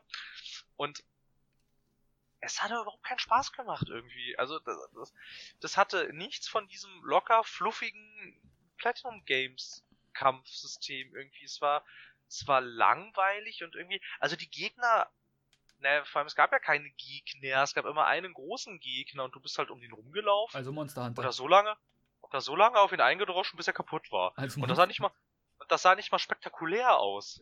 Du beschreibst mich weiterhin Monster Hunter. Also so wie ich zumindest, für mich ist Monster Hunter einfach eins zu eins so, deswegen mag ich kein Monster Hunter. Ja, ich bin auch nicht so ein riesen Monster Hunter-Fan und ich meine... Ich bin kein, ich mag, ja, es macht einfach keinen Spaß. Ich verstehe den Reiz daran, aber es hat viele Punkte wie eine Animation Priority, die mir den Spielspaß ein bisschen dran versauen. Ja, mir gefällt es auch nicht so sehr. Und halt irgendwie, ich hatte dann das halt auch gespielt der hat dann irgendwie so ein bisschen das Gefühl gehabt, also in den Trailern fand ich das toll, aber irgendwie, also das war echt richtig harte Ernüchterung, als ich dann da an dem Anspielstand das angespielt habe und dachte so, oh mein Gott, was ist hier, was, was ist hier schiefgelaufen?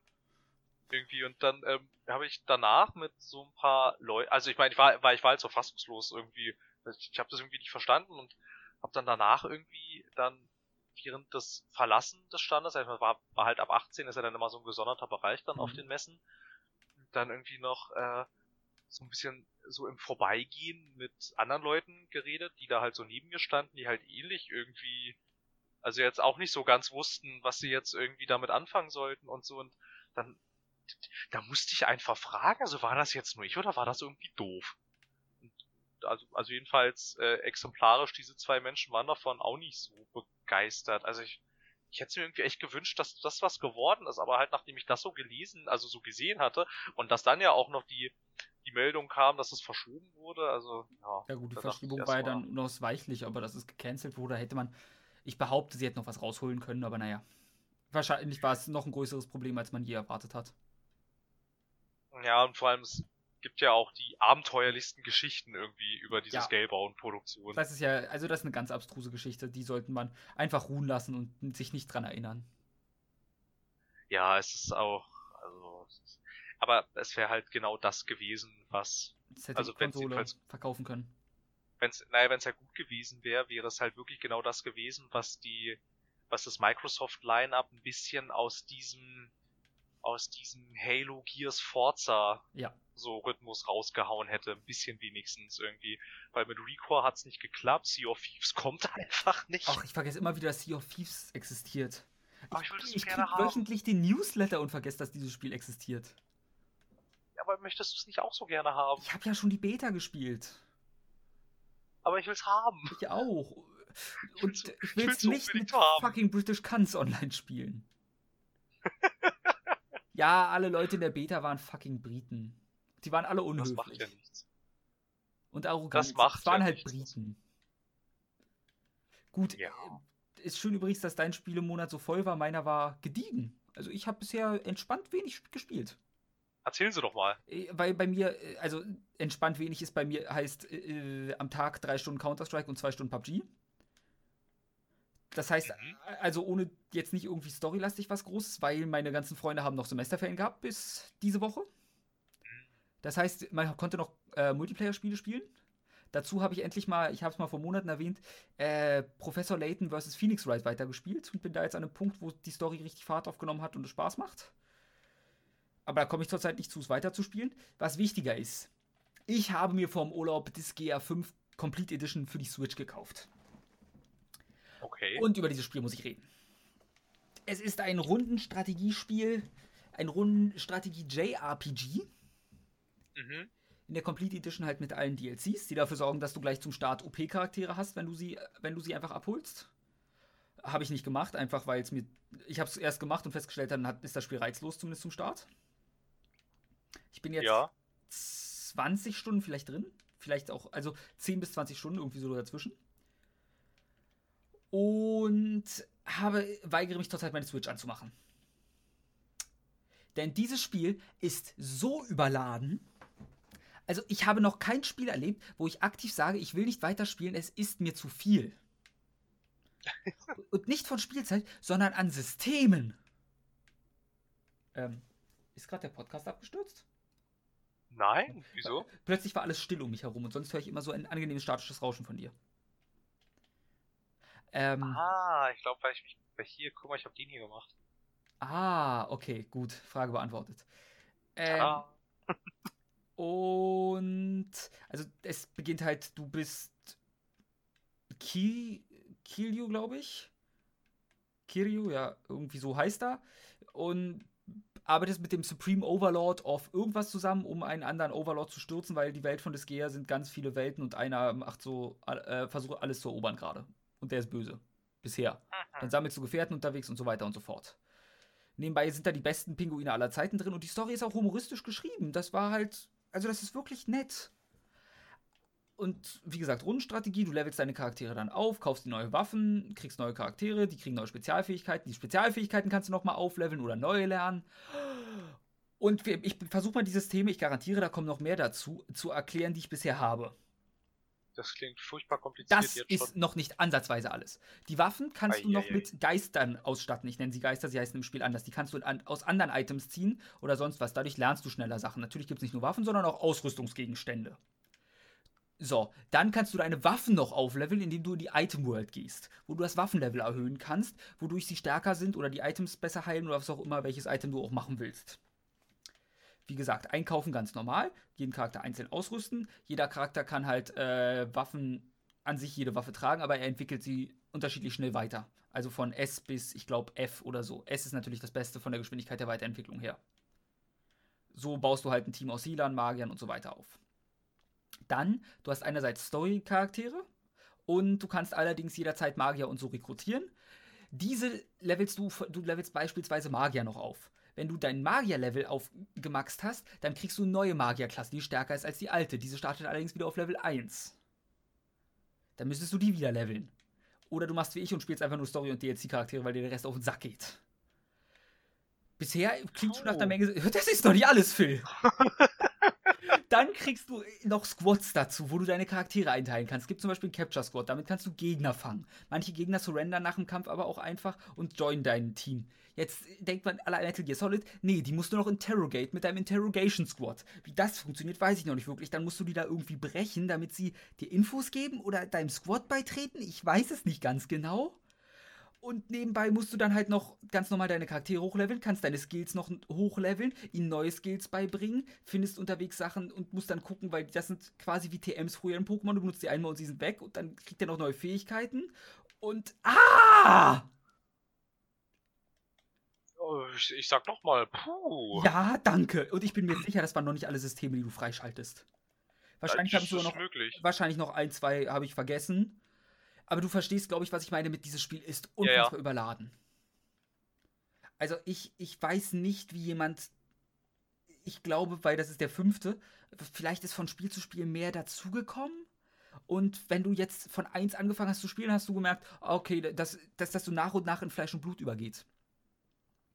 Und sie, über und sie überhäufen dich auch nicht wirklich mit den Systemen. Aber irgendwann bin ich, bist du wie ich vielleicht an dem Punkt, dass schon wieder ein neues System eingeführt wird, was du noch nicht ganz verstanden hast. Und das davor hast du auch noch nicht zu 100% verinnerlicht. Und du merkst irgendwie, du spielst und kommst voran, aber du hast, blickst nicht genug durch, um wirklich Spaß zu haben. Weil du einfach denkst, Verstehe, wie funktioniert ja. das jetzt genau? Und beim Interrogation, ich habe noch nicht mal einen fertig interrogated, weil der eine, den ich da drin geteilt habe, jetzt seit ungefähr 50 Jahren kein Stamina mehr hat, um da weiterzumachen.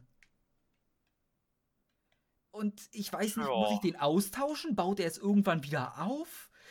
Interrogate ich überhaupt nach der richtigen Methode? Aber das ist halt dafür, manche, du kannst, das finde ich zum Beispiel super wiederum an dem Spiel. Nebenbei ist, ist halt so ein Spiel, wo du bis auf Level 999 hochskillen kannst. Also da kannst du richtig schön hochleveln und grinden, wenn du Spaß dran hast. Deswegen habe ich es mir eigentlich gekauft und dann war es mir zu voll leider. Ähm, Im Interrogation-Menü zum Beispiel kannst du da immer die Leute befragen zu den Sachen nochmal, dass es Erklärungen gibt, die üblichen Tutorials. Und dann fragt er, kannst du zum Beispiel den bei den Interrogations fragen, is this really okay? Und, die ein und du kriegst nur die Antwort, yes. und so eine Sachen haben sie halt öfter, dass das so ein kompletter Schwachsinn ist. Oder einmal wurde halt in deiner Basis äh, eingebrochen und Sachen geklaut. Und die kleinen Helfer, die nennen sich, wie heißen die? Ich weiß jetzt auf Anhieb gar nicht mehr, das sind so eine Pinguinartigen, die sehen aus wie Pinguine. Und haben eine Bauchtasche um. Aus der Bauchtasche holen sie dann Messer, die sie werfen und mit denen kämpfen können. Und die, äh, da kommt so der erste bei uns in der Waffenkammer, wurde eingebrochen, das wurde gestohlen. Hm, verdammt, kommt der zweite, hier, das wurde auch gestohlen. Und der dritte meint dann so, unsere gesamten Fischvorräte wurden gestohlen. Und sie, also die Chefin von den ganzen, fragt nur, wie hat der Fisch geschmeckt? Und er meint, sehr lecker und tötet ihn. Du hast ja doch von ihm, verdammt, woher wusste sie das nur? Also das ist schon wirklich nett geschrieben und auch amüsant und alles. Aber es ist halt so überladen, dass ich, nee. Und die Story ist bisher auch nicht, hat noch keinen richtigen Drive entwickelt, weil du merkst, du lernst so langsam das Team kennen es entwickelt sich in eine bestimmte Richtung. Ob da noch Twists und so kommen, weiß ich nicht. Ich kenne die Welt, verstehe ich noch nicht ganz. Ja. Es ist schön, aber viel zu voll. Das klingt auch auf jeden Fall. Also das ist ja schon, das ist ja schon alleine alleine schwierig, dem Ganzen zu folgen, wenn man es nur erzählt. Also ich habe also hab jetzt absichtlich auch nochmal einen Ticken schneller gesprochen, um zu symbolisieren, wie überfüllt sich mein Kopf dabei anfühlt. Ja, ist ja völlig in Ordnung. Aber Immer weg damit. Heilige. Und du musst dir wirklich nur vorstellen, diese Systeme versuchst du innerhalb, sagen wir mal, ich bin bei zwölf Stunden, innerhalb von zwölf Stunden zu lernen und irgendwie zu meistern. Dazu kommt noch ein Rundenstrategiesystem, was du ganz verstehen musst. Dann, du kriegst noch ein Level für deine Mission also du levelst in Mission, je besser du eine Mission quasi abschließt, desto besser ist der Loot, den du daraus bekommst.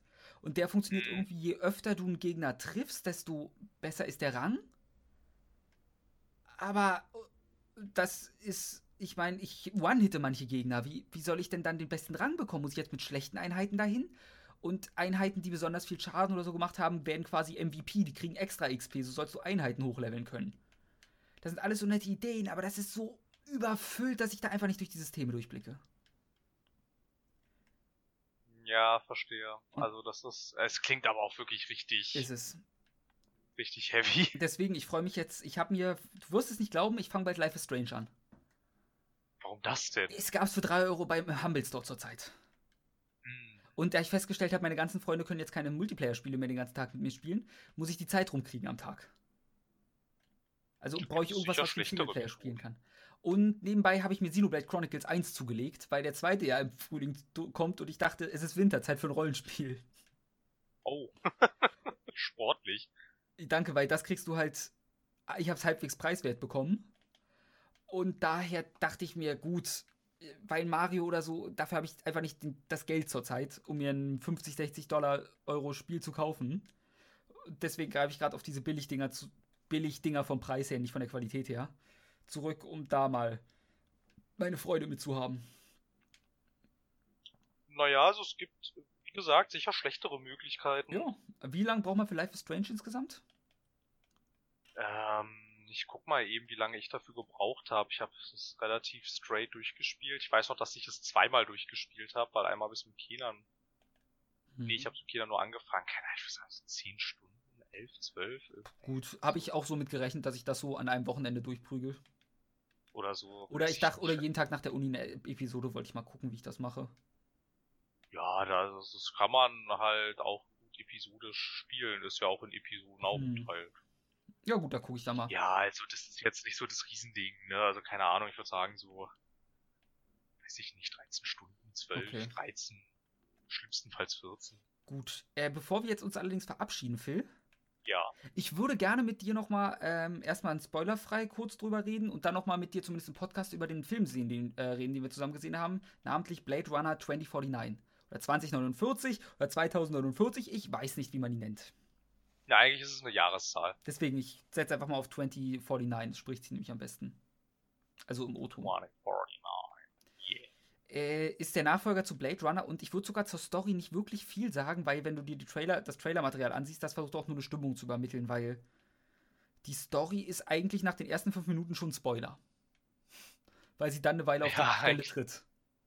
Eigentlich schon, ja. Also ich meine, so relativ viele interessante Sachen passieren halt auch nah am Anfang irgendwie. Genau, am Anfang, dann mittendrin und nochmal zum Ende.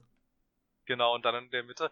Ja, ich weiß nicht, also dafür, dass es, also es fühlte sich gar nicht an wie drei Stunden, aber wenn man dann da so rauskam, mhm. hatte man so irgendwie das Gefühl, es ist gar nicht so viel passiert, aber irgendwie hatte der Film auch keine Längen, also das mhm. ist ganz, ganz irgendwie ganz eigenartig gemacht, aber auf eine positive Art genau, und Weise. Also ich hatte auch sehr viel Spaß und man muss dazu sagen, ich fand den ersten Blade, also ich habe den ersten Blade Runner davon noch nie gesehen gehabt, du ja glaube ich auch nicht. Nein. Den haben wir beide uns vorher nochmal angesehen. Wo ich nebenbei sagen muss, ich habe mir den bei Amazon online gekauft für 3 Euro. Und bin schwer enttäuscht von Amazon, die hat nämlich nur die deutsche Fassung. Ja, das sieht man immer wieder mal. Und ich habe halt nicht drauf, beim Kauf drauf geachtet, weil ich mir dachte, Final Cut, der wird auch wohl auf Englisch sein. Nee. Aber gut, gibt Schlimmeres.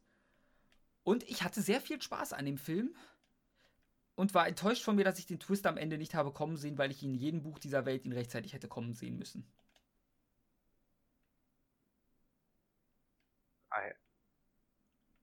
Warte mal, aber wir reden jetzt noch vom Final Cut? Nee, ich war, das war jetzt an den Original, an das Neue gerichtet. Den Final so, Cut fand ich einfach, der hat mich irgendwie nicht begeistern können. Während 2049 sieht halt allein von der Optik grandios aus. Es ist, glaube ich, aber auch ein bisschen schwierig, solche allgemein hin als geltende Meisterwerke aus, wenn du sie noch nie gesehen hast und überhaupt keine Berührungspunkte damit, damit hast, bist du jetzt natürlich auch durch Berichterstattungen ja. und sonst wen äh, ziemlich vorbelastet und vorgeprägt und, und da ist es, glaube ich, relativ schwierig, einen Film, der älter ist als wir beide, mhm. ähm, da wirklich so zu begreifen und so zu und so zu erleben irgendwie, wie es die Leute halt damals getan haben. Es ist halt auch schwierig, weil dir halt auch die filmguckende Gesellschaft vordiktiert, dass dieser Film einfach ein Meisterwerk ist und dann gehst du natürlich schon mit, also auch schon, auch schon so ganz unterbewusst mit solch immensen Erwartungen daran, dass du eigentlich fast nur noch enttäuscht werden kannst von dem, was du dann da letzten Endes siehst. Ja, dazu kommt noch, dass ich an den Film denke und an diese Vergewaltigungsszene denken muss. Ja, die war auch sehr eigenartig. Die ich halt, uff, also jeder, der den Film gesehen hat, wird, oh, wird sich, und ihn vielleicht eine Weile nicht mehr gesehen hat, wird sich wundern, welche Vergewaltigungsszene. Aber es gibt eine Szene, wo Harrison Ford, also Deckard, Rachel an sich zum Sex zwingt. Das, und, ja, sie also macht damals, dann ja schon irgendwie mit, aber. Ja, aber das, es wirkt, sie wirkt die ganze Zeit auch nicht so glücklich irgendwie und es fühlt sich als Zuschauer so falsch an ich vermute mal damals, der kam zusammen mit die Tiere raus, also 1900, was war's mit 80? 82. 82. Es, es fühlt sich aus der heutigen Sicht so komplett falsch an. Damals ging es vielleicht noch halbwegs, aber oh, ich habe mich dreckig beim Angucken gefühlt. Ich habe überlegt, ob ich die Szene überspringe. Es ist schon ein bisschen sehr gewöhnungsbedürftig, diese Szene, würde ich äh, absolut, absolut zustimmen. War schon ein bisschen, hm. bisschen eigenartig. Weil dazu kommt, ich sag mal, ein Oldboy hat auch Szenen, wo ich mich unfassbar unwohl gefühlt habe. Aber da wusste ich, das ist der Sinn in dem Film. Während bei dem hatte ich halt so das Gefühl, beim Original Blade Runner, ja, das ist halt einfach drin, weil damals war es in Ordnung. Ja, also es ist wirklich eine äh, sehr gewöhnungsbedürftige Szene. Ich fand die auch nicht so angenehm. Nee, aber großes Kompliment an 2049. Sie haben wahrscheinlich den besten Mantel des Jahres in diesem Film. Ja, Ryan Gosling trägt einen unglaublich coolen Mantel. Leute, 190 Dollar, 180 Dollar nur, glaube ich, dann könnt ihr diesen Mantel haben. Oder ihr gebt mir 180 Dollar, dann kann ich diesen Mantel haben. Ich will diesen Mantel und ich habe kein Geld.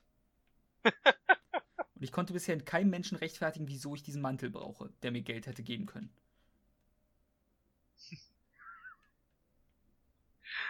Ja, vielleicht irgendwann mal, falls es dann doch eine erfolgreiche Crowdfunding-Kampagne bei uns gibt, dann ist das erste Stretch Goal, dass du wär's Mantel mit, kaufst. Nee, dass ich mache einfach eine Kickstarter-Kampagne mit dem Ziel, ich will diesen Mantel. Und als Stretch Goals gibt dann sowas wie, du kriegst ein Bild von mir im Mantel für 5 Dollar, für 10 Dollar in Unterwäsche. Und viel weiter kann ich nicht hochgehen, ohne Probleme zu bekommen in meinem späteren Leben, glaube ich. Ja, das ist gut möglich.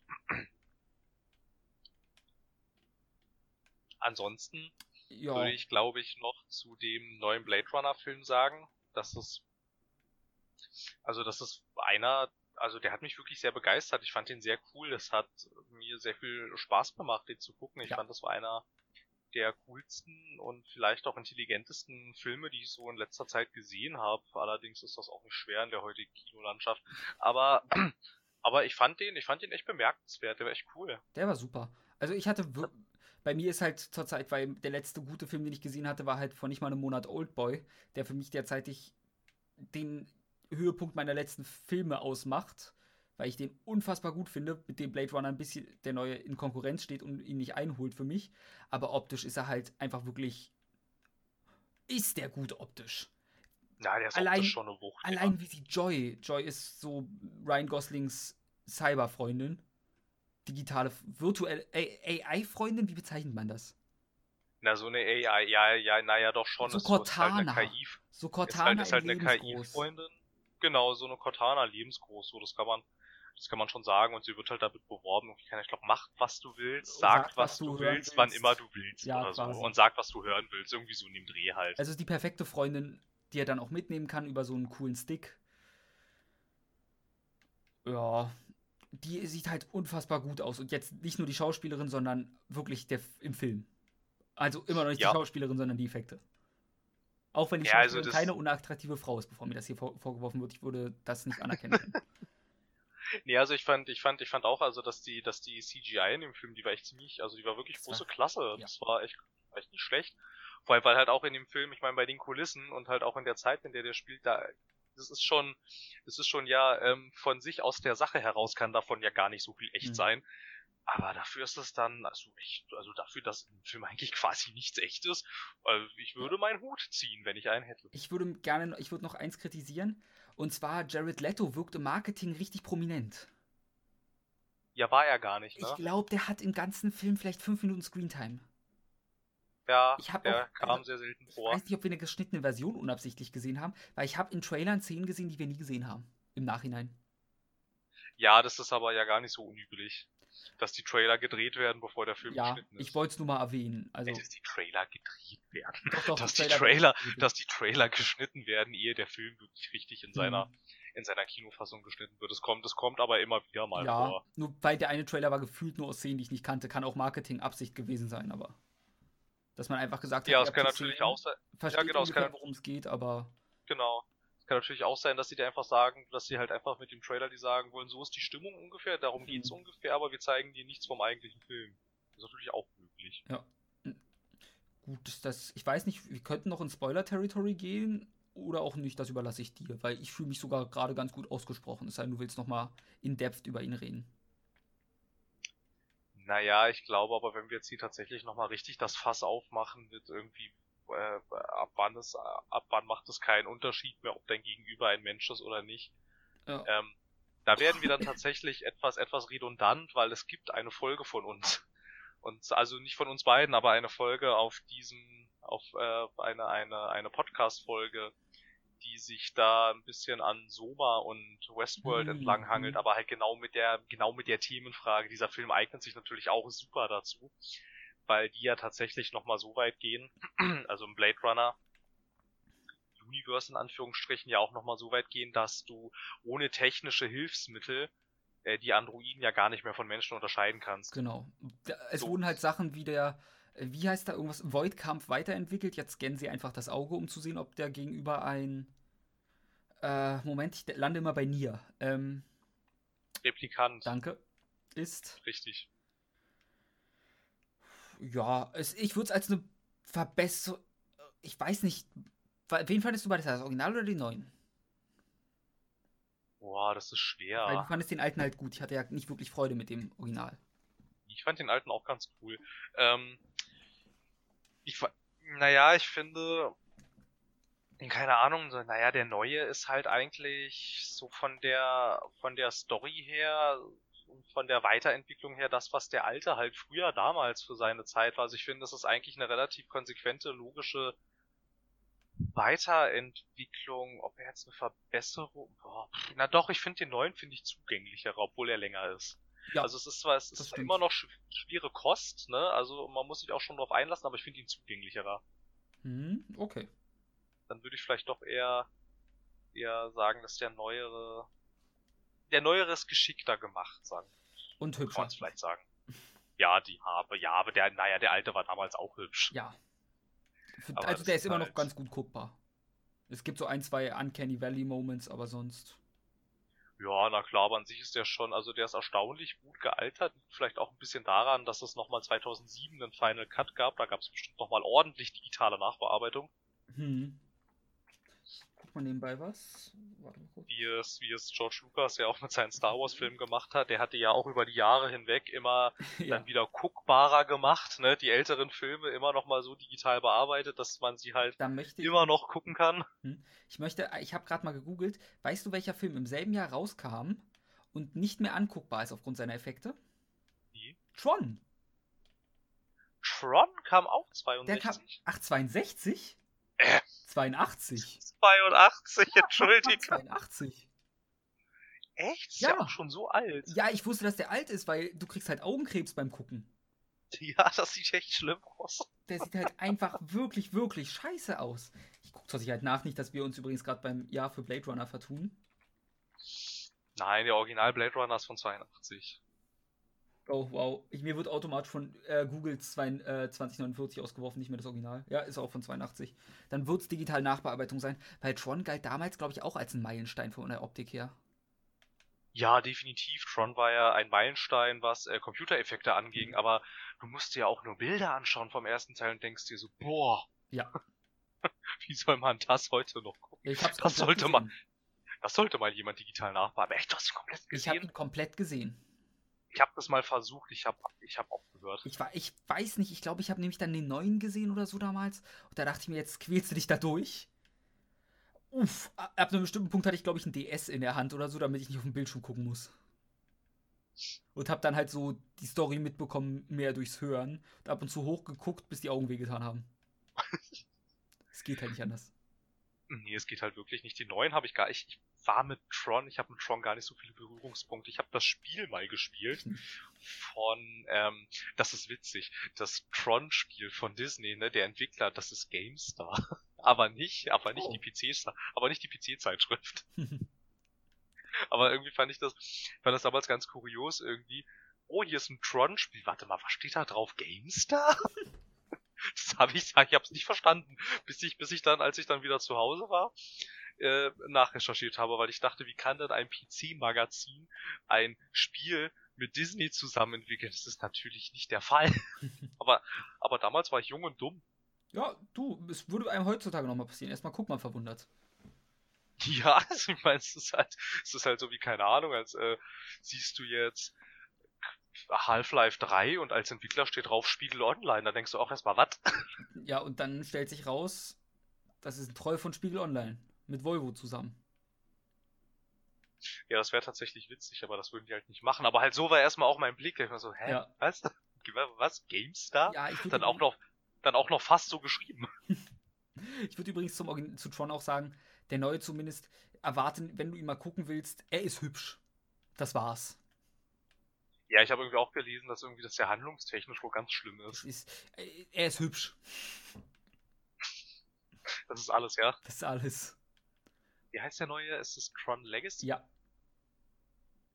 Der ist wirklich ja. hübsch. Zumindest in meiner ja, Erinnerung.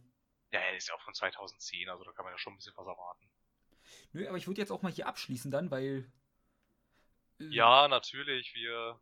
Wir reden und jetzt driften wir nur noch weiter in Filme ab und das muss nicht sein, glaube ich. Die Musik ist von Deft Punk? Aha. Ja.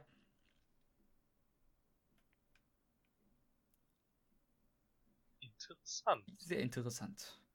Na gut, dann soll es das an dieser Stelle erstmal gewesen sein, auch unter anderem, weil ich eine beunruhigende Fehlermeldung oben rechts äh, lese. Nein! Deshalb, na okay, es ist alles da, es ist alles wieder gut, aber wir sollten an dieser Stelle jetzt vielleicht auch langsam mal ja. Schluss machen. Vielen Dank fürs Zuhören, viel Spaß bei was auch immer ihr jetzt gerade tut und entschuldigt bitte das, den hastigen Ausstieg, aber es ist dringend notwendig. Bis zum nächsten Mal. Ciao.